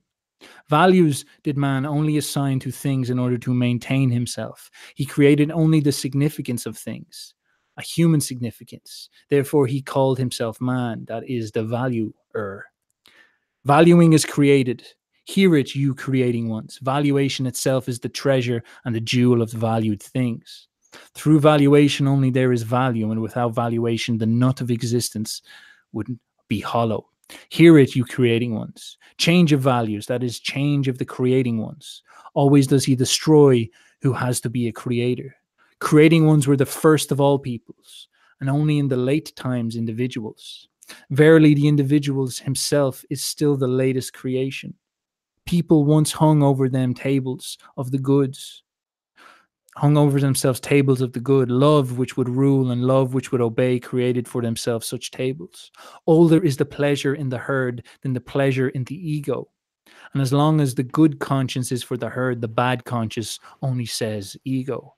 Verily, the crafty ego, the loveless one that seeks its advantage in the advantage of many, it is not the origin of the herd, but its ruin. Loving ones was it always, and creating ones that created good and bad. Fire of love glows in the names of all the virtues, and fire of wrath. Many lands saw Zarathustra, and many people. No greater power did Zarathustra find on earth than the creations of the loving ones, good and bad as they called. Verily, a prodigy of this power of praising and blaming. Tell me, you brethren, who will master it for me? Who will put up a fetter upon the thousand necks of this animal? A thousand goals have there been hitherto, for a thousand people have there been. Only the fetter of the thousand necks is still lacking. There is lacking the one goal. As yet, humanity has not a goal. But pray tell me, my brethren, if the goal of humanity be still lacking, is there not still lacking humanity itself? Dun dun. This That's is um this is an absolutely massive idea. This is this is the big idea, I guess, in Nietzsche's work. Any quick thoughts there, sir? Or Yeah, I'm. I'm gonna I'm gonna briefly summarize, but I know you like talking about Nietzsche for about 20 straight minutes, so I'll, I'll, I'll let you do the old bulk of this. Um, so it comes back to this will of power idea, and it's a question you can ask yourself: the th- what's something that you do that you consider to be good? We'll say like I don't know, smiling at somebody on the street. That's a good thing, right? It's like, well, no, because why are you really doing it? Like, ask yourself the question. This is what Christ always said as well. Like he he said in the Sermon on the Mount, he made it crystal clear. He's like, do good for good's sake, because then you actually fall outside of the will to power idea. But what the reason why you're being good is because it helps preserve you, your social standing, your mental sanity, everything like that. You're not being good for good's sake, unless you are. Maybe you are. I don't. I don't know you personally. Maybe you are. But um, so th- therefore, what you're doing is not actually achieving any real good. It's just petty nonsense. It's it's it's Darwinian in its manner. It's it's got no higher goal to aspire to. It's just I'm going to preserve myself. It's the will to survive in a way like that. So so and if everyone goes around life like this, you've all got your own little silly definitions of good, and you're going around being good people. Then your definitions of bad are also going to exist, and they're also going to be pointless. And they exist solely so you can conflict with one another and make you look good. It's it's all that will to power idea, this this conflict of good and bad. So if this is what's happening, humanity isn't going to rise. It's it, it's it's a huge problem. So if what Nietzsche's suggesting is if we actually have the courage to go and take a look at what we consider to be good and bad, tear it to pieces. I mean, his hypothesis is we could tear it to pieces, realize it's all a bunch of nonsense, and we could build up an actual version of good and evil which makes sense in whatever form that may be, objective, relative, whatever. Then we could all come to a an agreement on that, and together we could work towards building a better humanity. That's actually exactly yeah. That's a really really well articulated um point. That's super important. I appreciate that.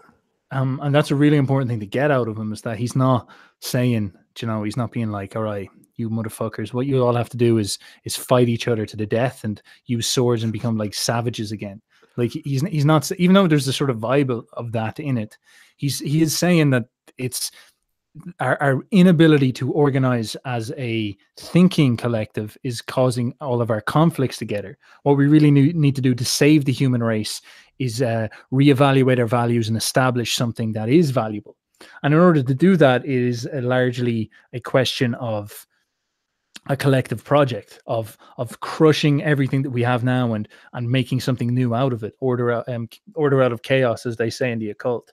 So um, I'll, I'll rush into it now because it explains it throughout this. This is an absolute summary of his notion of moral relativism. He has been all around the world, as he says, and this could mean figuratively that he has read lots of works or maybe he has traveled. And he's seen that competition is what breeds values. Each tribe has always valued what made them greater than their neighbors. Now, think of something like Achilles, the great warrior who defeats the Trojans. That's the symbol of greatness because excellence is usually driven by competition. What's super interesting is the archetype of the warring brothers is tightly related to this idea of good and evil and duality and conflict. And so the heroes that were stronger than their neighbors are the ones that rose up as the people you should be like. And that's where valuations came from. Achilles represents the good, and everything weak represented the bad for the Greeks. But then Zarathustra asked this question How do we move beyond such petty valuations? How do we move past the idea of competing with one's neighbor? What could be a greater goal, a greater enemy?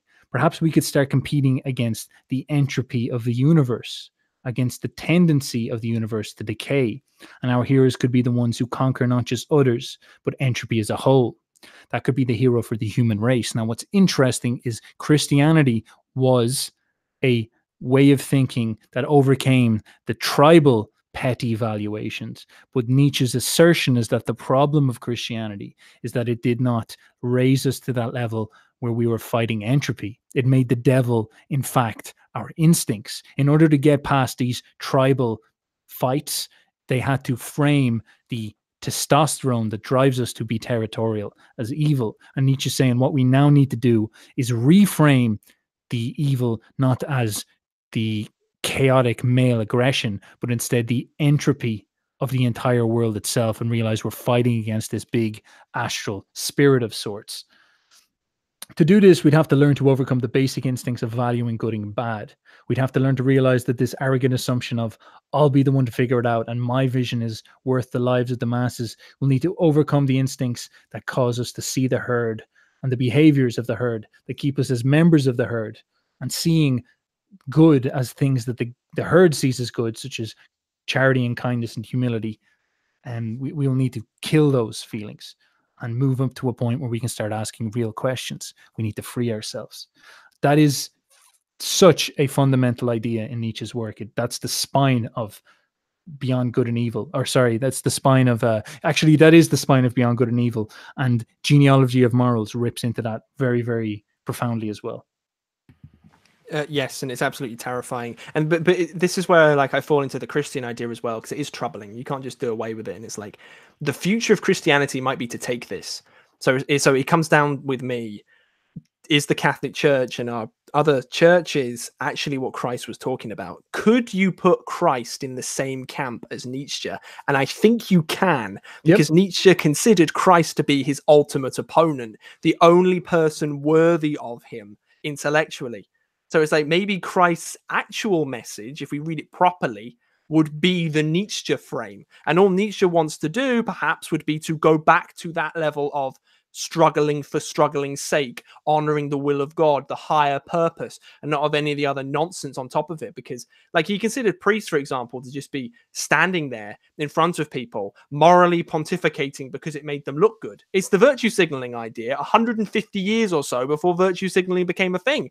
So that's quite exciting. If we could have uh, a Nietzscheification of Jesus Christ, that would be really cool to see and that's that's something that's what i meant when i said he can make you more christian because the way the church preaches christianity is not what jesus was. Jesus was a very very very strong character who was able to die for what he believed in without getting resentful. And nietzsche was astounded. He loved that. His the way he saw jesus being able to to uh to not get angry at the romans or the jews and just assert his reality without becoming sour. And he didn't see Jesus ever at any point turn towards the establishment and say, they're evil. We have to subvert them. He instead saw Jesus as saying, I am true. I'm reality. This is my, and he stood for that. And, Nietzsche found that just profound, just profoundly strong. And that is sort of, it's almost like just because he died as a slave makes it hard to map that onto the idea of Achilles or some sort. But Christ is a functioning way to place inside the soul of the warrior because the warrior has to struggle through the the fear of death just like Christ did and stand up for what's right and mark boundaries and all that. So it can fit. And as I said it can make you more Christian because in order for it to fit you'll have to go back and read the fucking bible properly and you'll be like shaking being like I need to find something that tells me it's something to hold on to in this. You you won't bullshit your way through it. And uh, it becomes very interesting then. Like there there are some things that stick out like I did not come to bring peace, but a sword, like stuff like that starts mm-hmm. to catch you. You're like, okay, this guy was not the hippie as I did in that video. It's like Jesus was a Chad alpha male. Science proves it. Like he wasn't a hippie. He wasn't that straightforward. He was a very, he was, a, he was drawing boundaries. He was cutting, he was drawing lines in the sand. That was his deal, you know? And, um, and that's uh, surmised in Nietzsche's conception of the problem that came out of Christianity was more so Saint Paul. That's what he actually says. That was the man who, uh, and we can do the Antichrist at some point if you want to go through this. That was the man who, uh, who was a, I think, a Jew who converted, and Nietzsche felt that he he went crazy. He he was he was resentful. He was a resentful person, and he invented the religion, which is different. Yes, and, correct, correct. And then this is this is where Nietzsche gets the amazing quote where he says the the very last Christian died on the cross. Yep. Yes, yes, yes, yes, yes, yes. And then you have to go into the conspiracy stuff around the origins of the Catholic Church. Was St. Peter really the first pope, or did he spend two minutes in Rome and therefore they decided to build a whole religion around it? The, that would be so catastrophic to find out because, as far as I'm concerned, in, in the culture war at least, the only true ally would be would be the Catholic Church. But then if Nietzsche wants to tear down the Catholic Church, you're in trouble. Well, who said he wants trouble. Who said he wants to tear it down? He wants to wake it up, perhaps. the way to do that i mean the last time we had a revolution on that scale that scale of values was in like 1792 with the french revolution and that didn't go so well Yeah, well, maybe, maybe it's time. Like, if you see the way things are going, maybe, maybe that's going to be on the cards. Like, things are getting unstable as they are. Anyway, dude, um, let's let's power on. yeah because this is where the stream turns into how can we overthrow the government hypothetically just like for the no- for for the novel, like for the novel we're writing.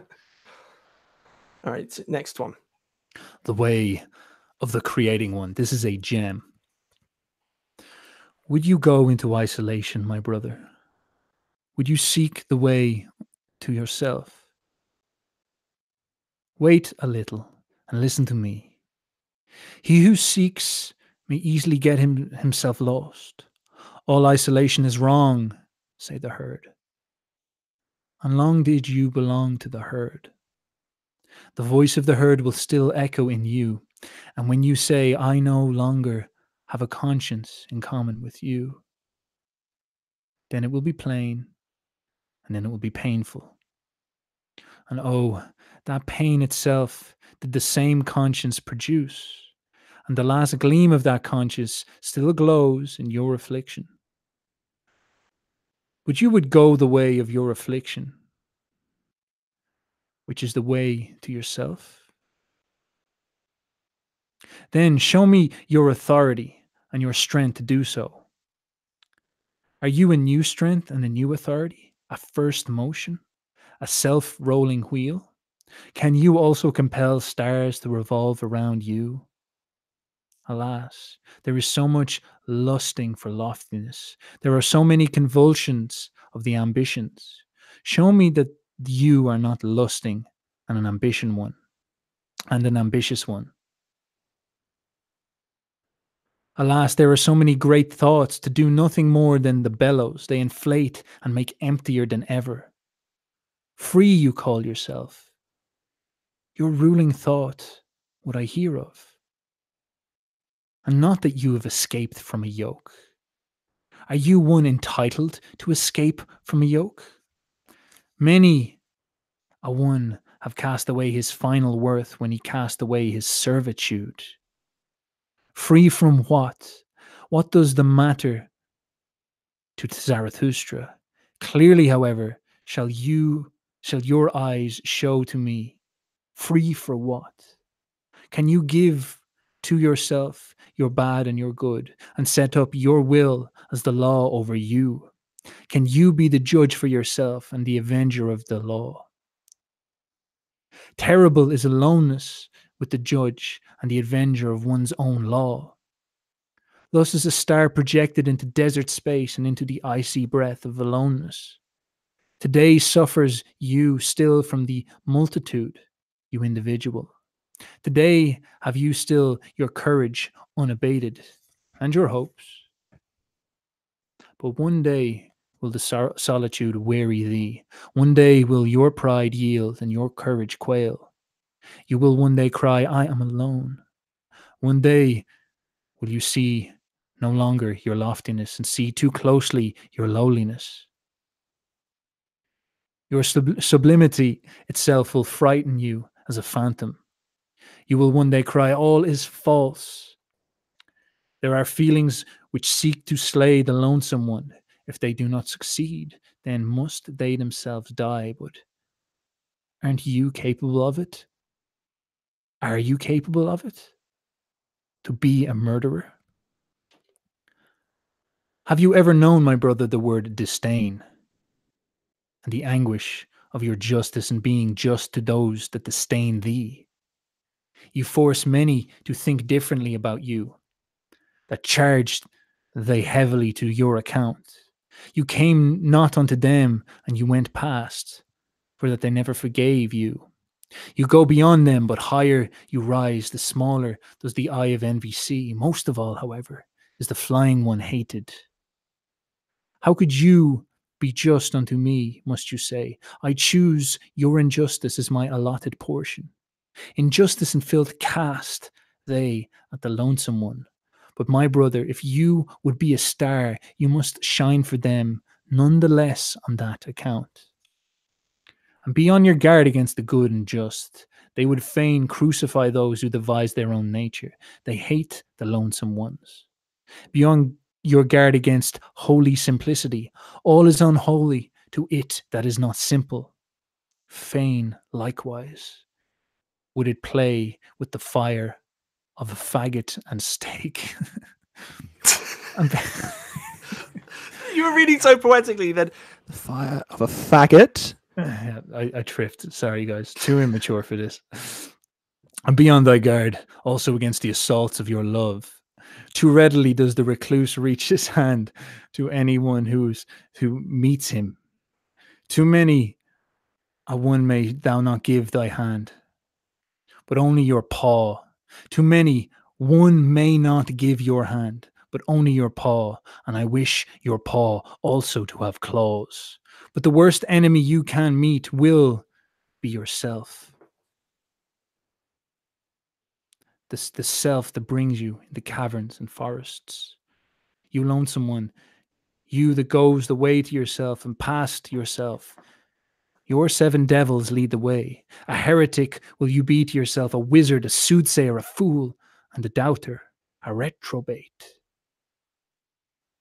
Ready must you be to burn yourself in your own flame. How could you become new if you have not first become ashes? You lonesome one, you go the way of the creating one. A god will you create for yourself out of your seven devils. You lonesome one, you go the way of the loving one.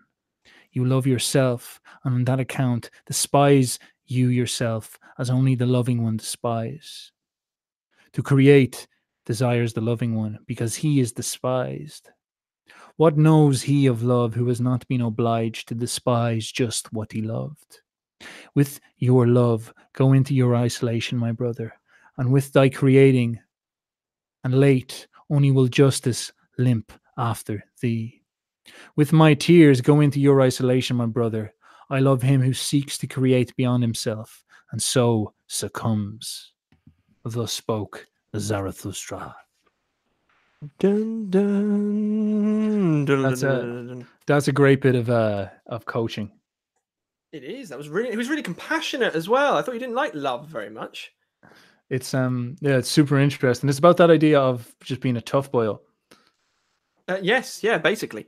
Um, I'm gonna give a gonna give a brief rundown there because actually I found that paragraph fairly complex to understand first time I read it. It's like extra poetry on top of poetry, but it's like so the it, I think one of the core parts of this is about holding yourself accountable. So uh, in accountability in the strictest sense of the word, because if you're not capable of holding yourself to your own moral authority and you need somebody else from outside to hold you to it, that's weakness. So everyone's done this before, at least if you've got friends, I guess. You've decided that you want to start going to the gym and you're like, well, I'll go if you go and you'll go if I go. It's like that's that's not accountability first of all that's complete and utter nonsense but it's you should be strong enough to do it yourself that will should be burning within you why are you not doing it you're doing it because you think that you should or you're doing it because you kind of want bigger arms, but you don't want to go through the pain unless someone else is there to to be bros with you. So it begins with that idea of keep yourself accountable. That's all that you need, and then you won't be able to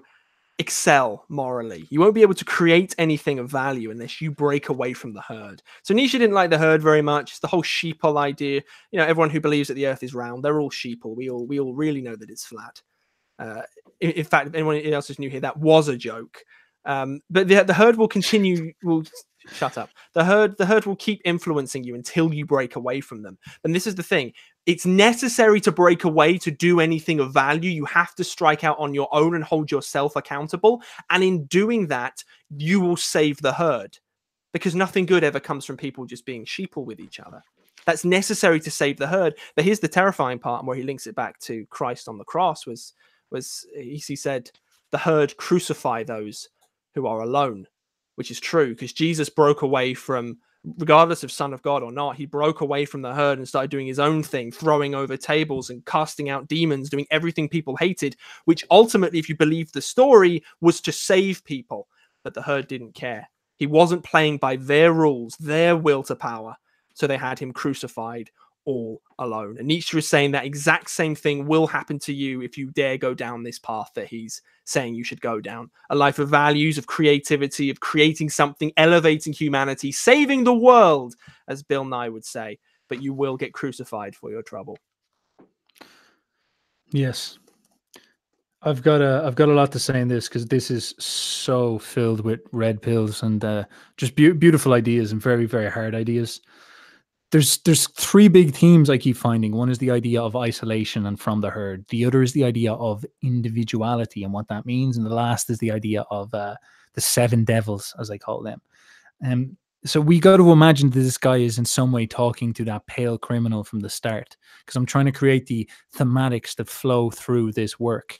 It's like he's picking that savage individual that's getting murdered by the judges, and um, and he's speaking to that person again and he said, in some sense, that that person might, that high T, crazy, wild, powerful person, might be more valuable as a warrior.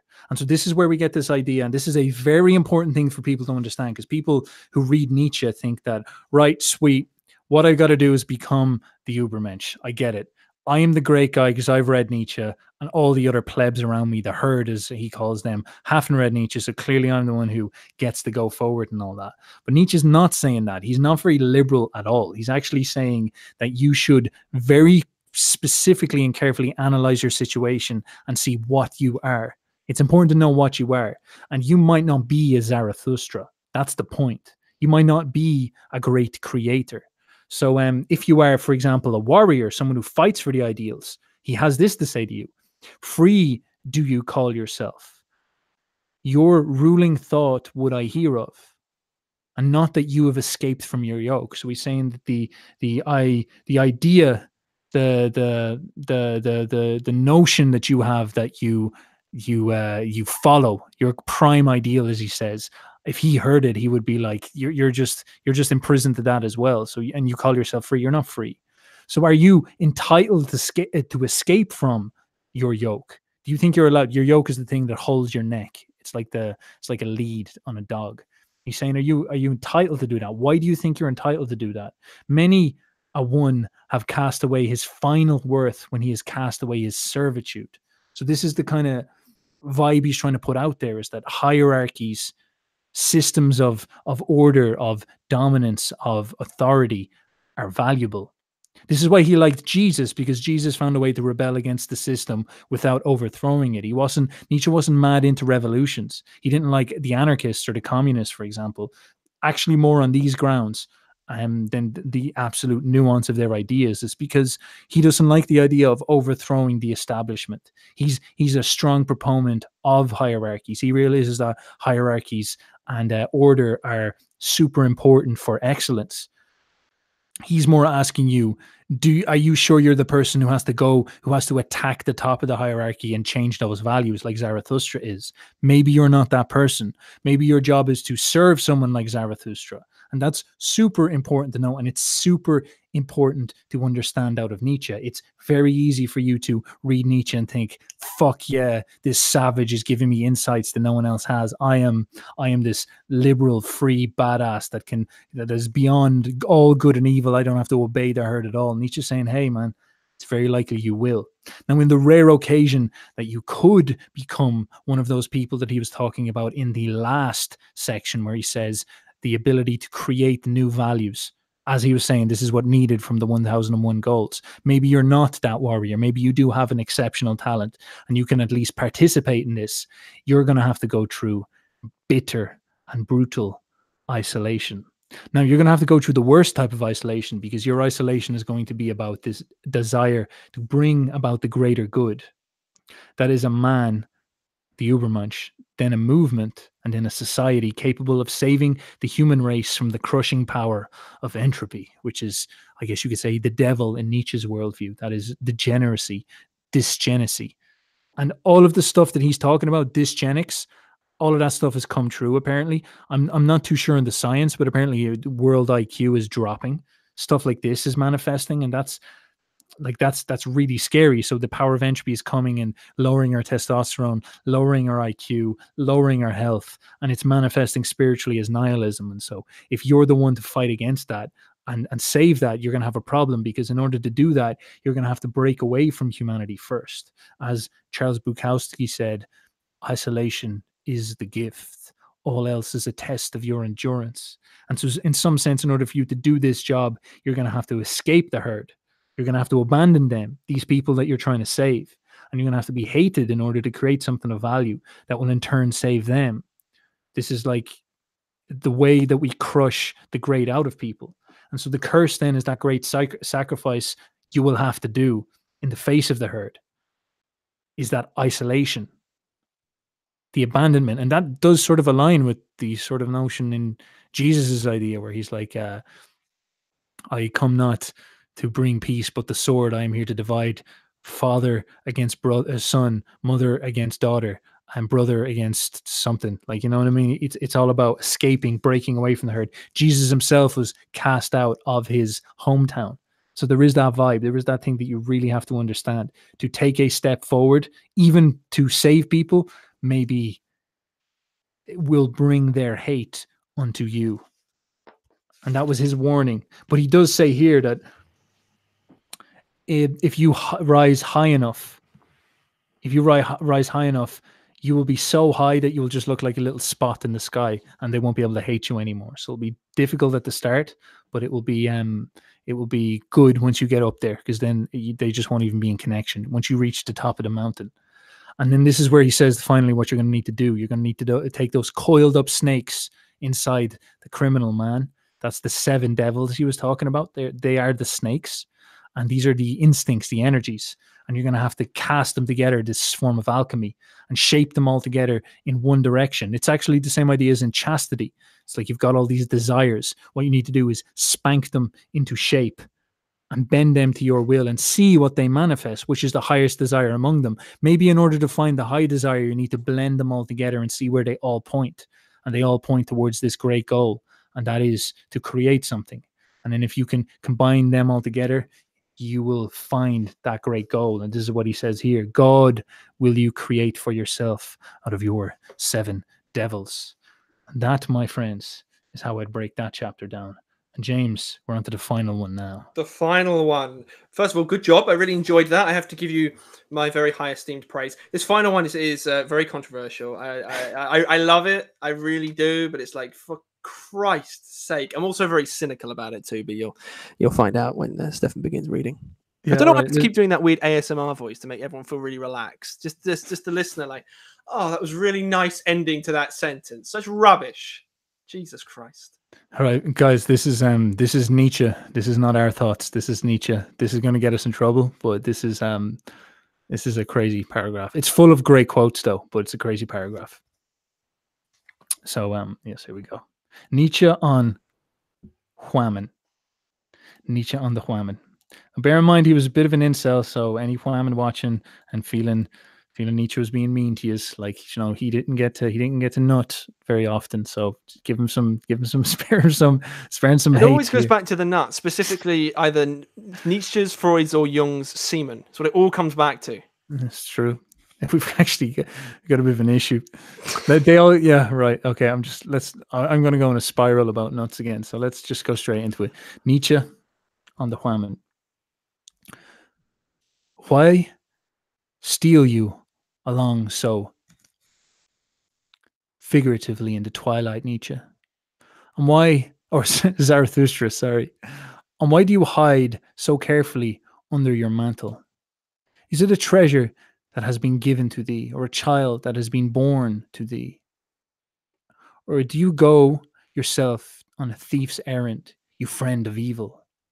Verily, my brother, said Zarathustra, it is a treasure that has been given to me. It is a little truth which I carry, but it is naughty, like a young child. And if I hold not its mouth, it screams too loudly. As I went on my way alone today, at the hour when the sun declined, there I met an old woman, and she spoke to my soul. Much has Zarathustra spoken also to us women, but never has he spoken to us concerning women? And Zarathustra answered, Concerning women, one should only talk to men. Talk also to me of women, she said. I am old enough to forget it presently. And I, Zarathustra, obliged the old woman and spoke this to her Everything in woman is a riddle, and everything in woman has one solution. It is called pregnancy. Man for woman is a means. The purpose is always the child. But what is a woman for man?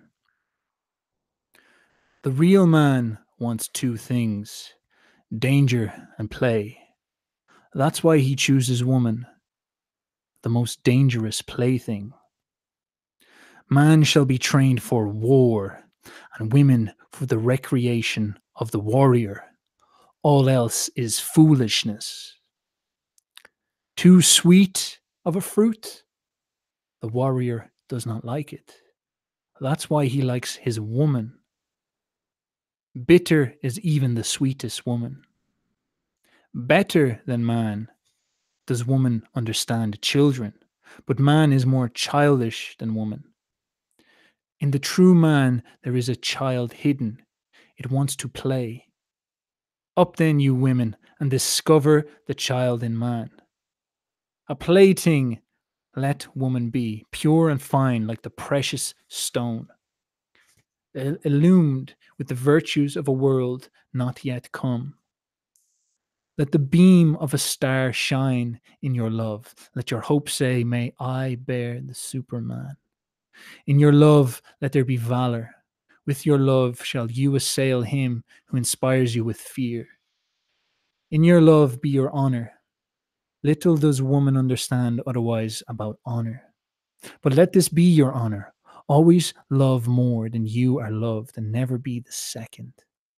Let man fear woman when she loves, and make she every sacrifice and everything she regardeth as worthless. Let man fear woman when she hates, for man in his innermost soul is merely evil. Woman, however, is cruel. Who hates woman most? So spo- speaks the iron to the, the lodestone. I hate you most because you attract, but art too weak to draw to you. The happiness of a man is I will. The happiness of a woman is he wills. Oh, now have has the world become perfect? So thinks every woman when she obeys with all her love.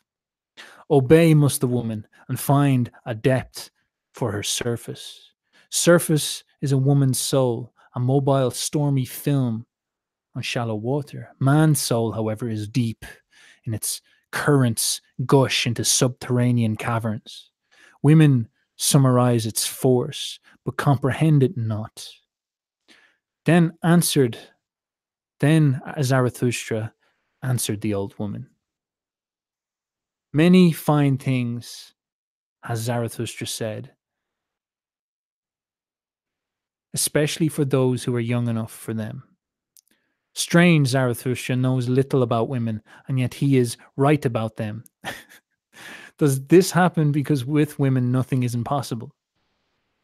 I now accept a little truth by way of thanks. I am old enough for it. Swaddle it up, hold its mouth, otherwise it will scream too loudly the little truth. Give me, woman, thy little truth, said I, Zarathustra, and thus spake the old woman. There goes, you're going to woman.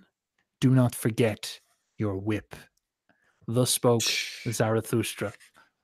Hey, what a lad. Band off you Absolute YouTube. lad. there you go. Jimothy, any any thoughts on that? Yeah, yeah, I'm gonna, gonna try and break that down piece by piece. So men and women are they're like the polar opposites of each other. Men and women have a completely different nature, and like the manosphere is pretty good at breaking this down, I guess. And they're like, well, women have female biology, and men have male biology. It's like, yes, you are correct. Good job. That's obvious, and it has to be stated because in this culture, apparently, we have no idea that those differences exist. But Nietzsche is taking it one step further, and he's saying that the difference between men and women is actually more fundamental than that. So, what do women want and what do men want out of life? Not from each other, but out of life, which is something we don't really focus on very much. So, he's saying that women want children. Fundamentally, women want children, and they go towards man in all of his brashness and his childlike nature purely as a means to an end. Now, I don't know if this is true. These aren't my thoughts. These are Nietzsche's thoughts. Go and dig up his corpse and beat it up if you have a problem with it. So, women want children, and men men want danger and they want to play and when you think of a child playing, what exactly is a child doing? Like, you might think that's really immature. Like he's not saying men want to take a little toy and go. Ah, what he's saying is that childlike instinct is that idea of taking things apart and conquering it and joining the mythic heroes of old. That's the childlike instinct. Within it, there is a there is a natural instinct that has not been corrupted by society. Their soul is is is is fresh, and as a result, men like to be around women and pursue women because they like to play with them, is what Nietzsche is suggesting. He says women are like riddles. And this is actually true because even though even though characters will say in the manosphere, a lot of them don't tend to like women, we'll, we'll say. They, they'll value them for their purpose, but they don't, they seem to have some kind of negative disposition towards them and their, their, their current political power. They're obsessed with them we all are. With the conversation on nofap, all these memes, nofap, feminism, abortion, even. So it's obsession with women because women are a riddle. That's what Nietzsche is saying. So men want to take them apart and play with them. And uh, which could be creepy if you put it in a sexual metaphor, but it's that it's that conquering instinct of a young child.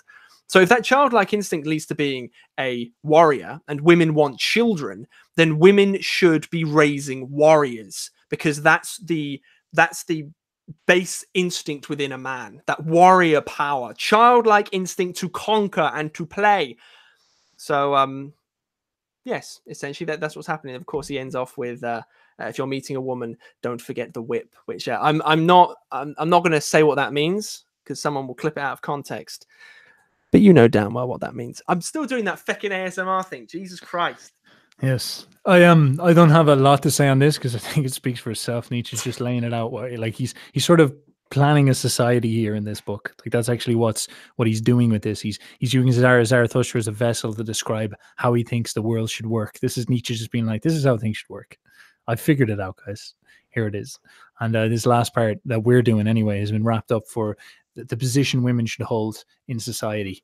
And obviously it's not actually that straightforward. He's just more talking poetically about what women want as james was saying very accurately. He's saying that like if if a woman like a man organizes her instincts she'll find that what she wants is the great man.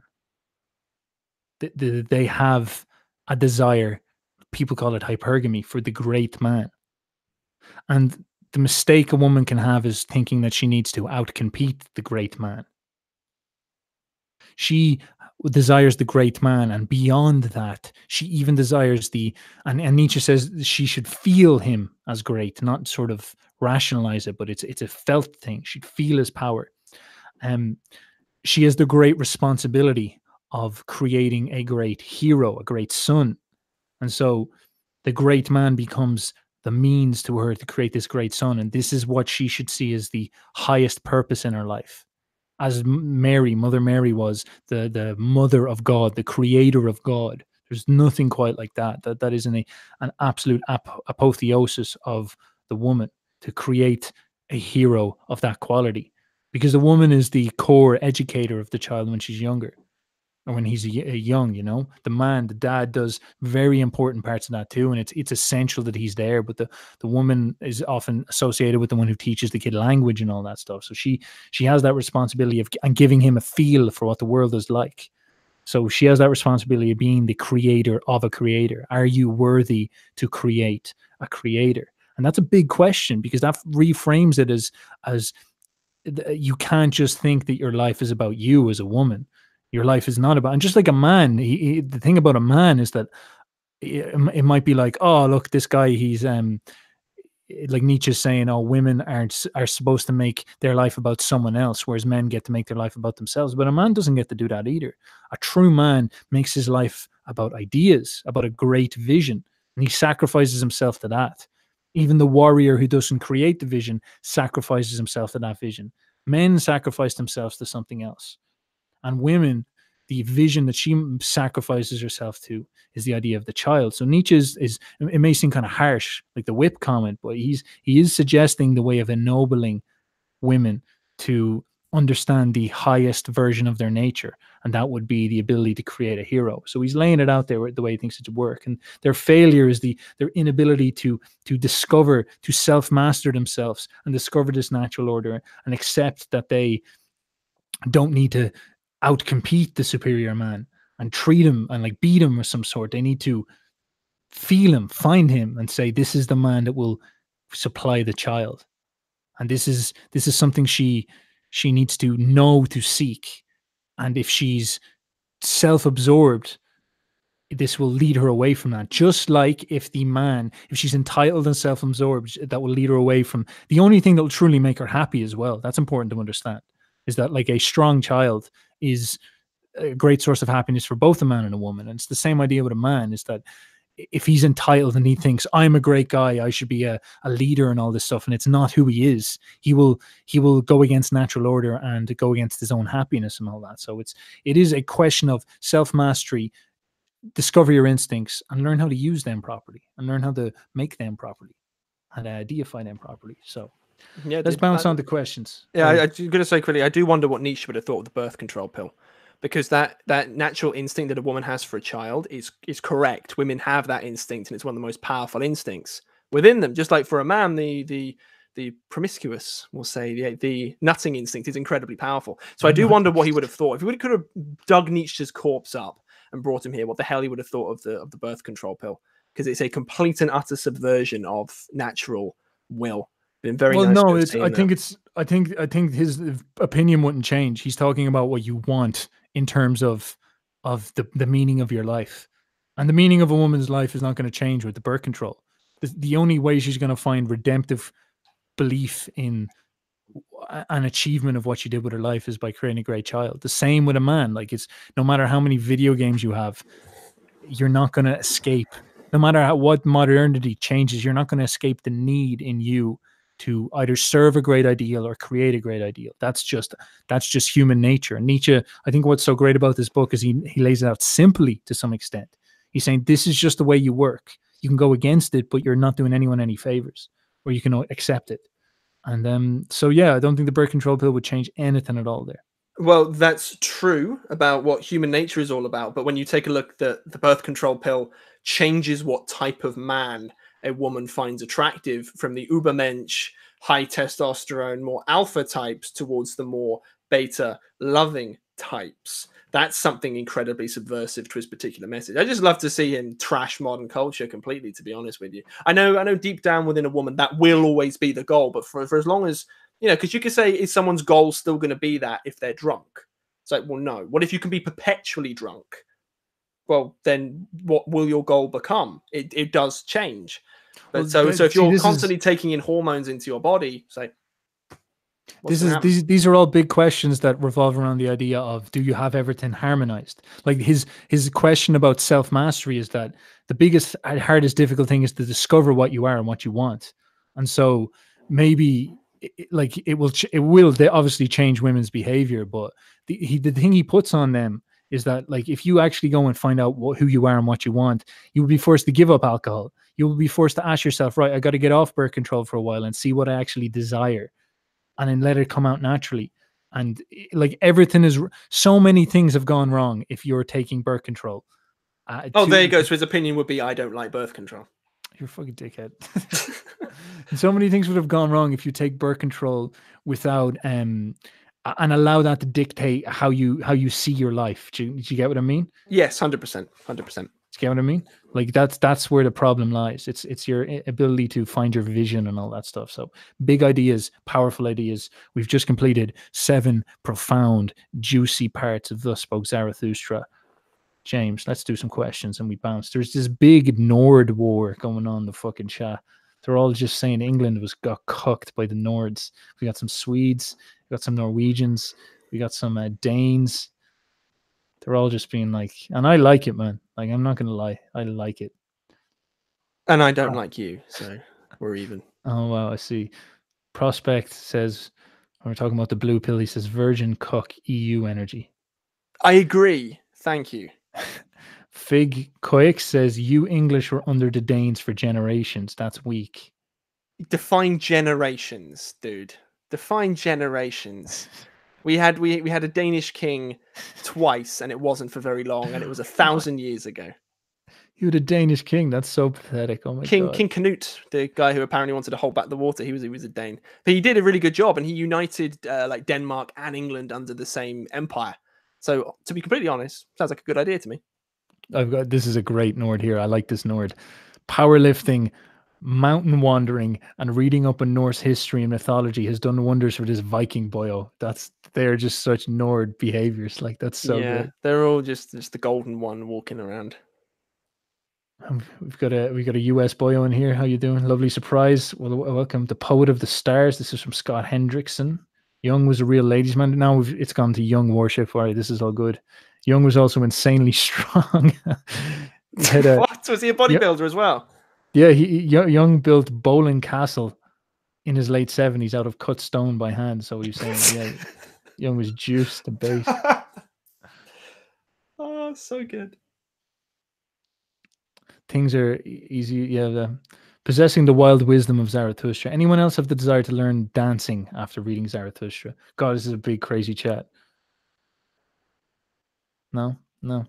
Questions. Wasn't Nietzsche physically quite small and weak? From Conor Murphy. Yes, yes, he was. He the, his writing style because he had such a funny tummy. He was really genetically fucked. It seems he would uh, spend most of the day like throwing up or with crippling stomach pains, and then the only way to get around it was he'd be he'd go hiking all the time. So he was always walking and on his feet. So he would he would walk, would carry his notebook with him, and he would think to himself, "Oh, that's a really smart idea. Thank you, high IQ," and then he'd write it down. So that's why his books are actually written in aphorisms. So th- those things in Zarathustra, those passages, are actually quite long for Nietzsche. Like most of his stuff was like a paragraph long. They're like a page and a half. So yes, he he was he was small and weak. It influenced his writing style, but he also considered it to have made him strong. He called it the great health, where because he suffered and because he then bounced back into health again and then suffering, then health, he was able to experience all of it. And that's what influenced his philosophy of vitality and excellence. James, here's uh, we'll take this question and we'll call it a wrap because the stream's running a little bit long now at this point. Mhm. We'll call it um James. Yeah. How do we combine Christianity and Nietzsche? Jesus Christ, dude. Just, just lay it out for us there. to combine those two together i'm not sure because we're still this is what jordan peterson's work was all about. He he values nietzsche a lot and he values jung a lot and he and he the way he addresses the problem is nietzsche was wrong.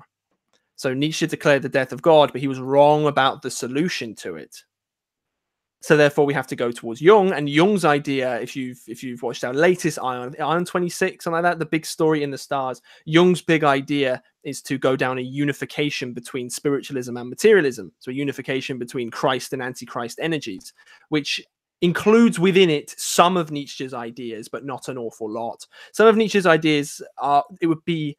I don't know if you could even do this consciously with your own version of Christianity. You know, you had the muscular Christianity movement about 150, 200 years ago, which was uh, a, a response. All, all the men in the church were like, the church has gotten pretty feminine and weak. Let's go and be men with it. So they would like after church, they would go and like lift weights together and go praise Jesus.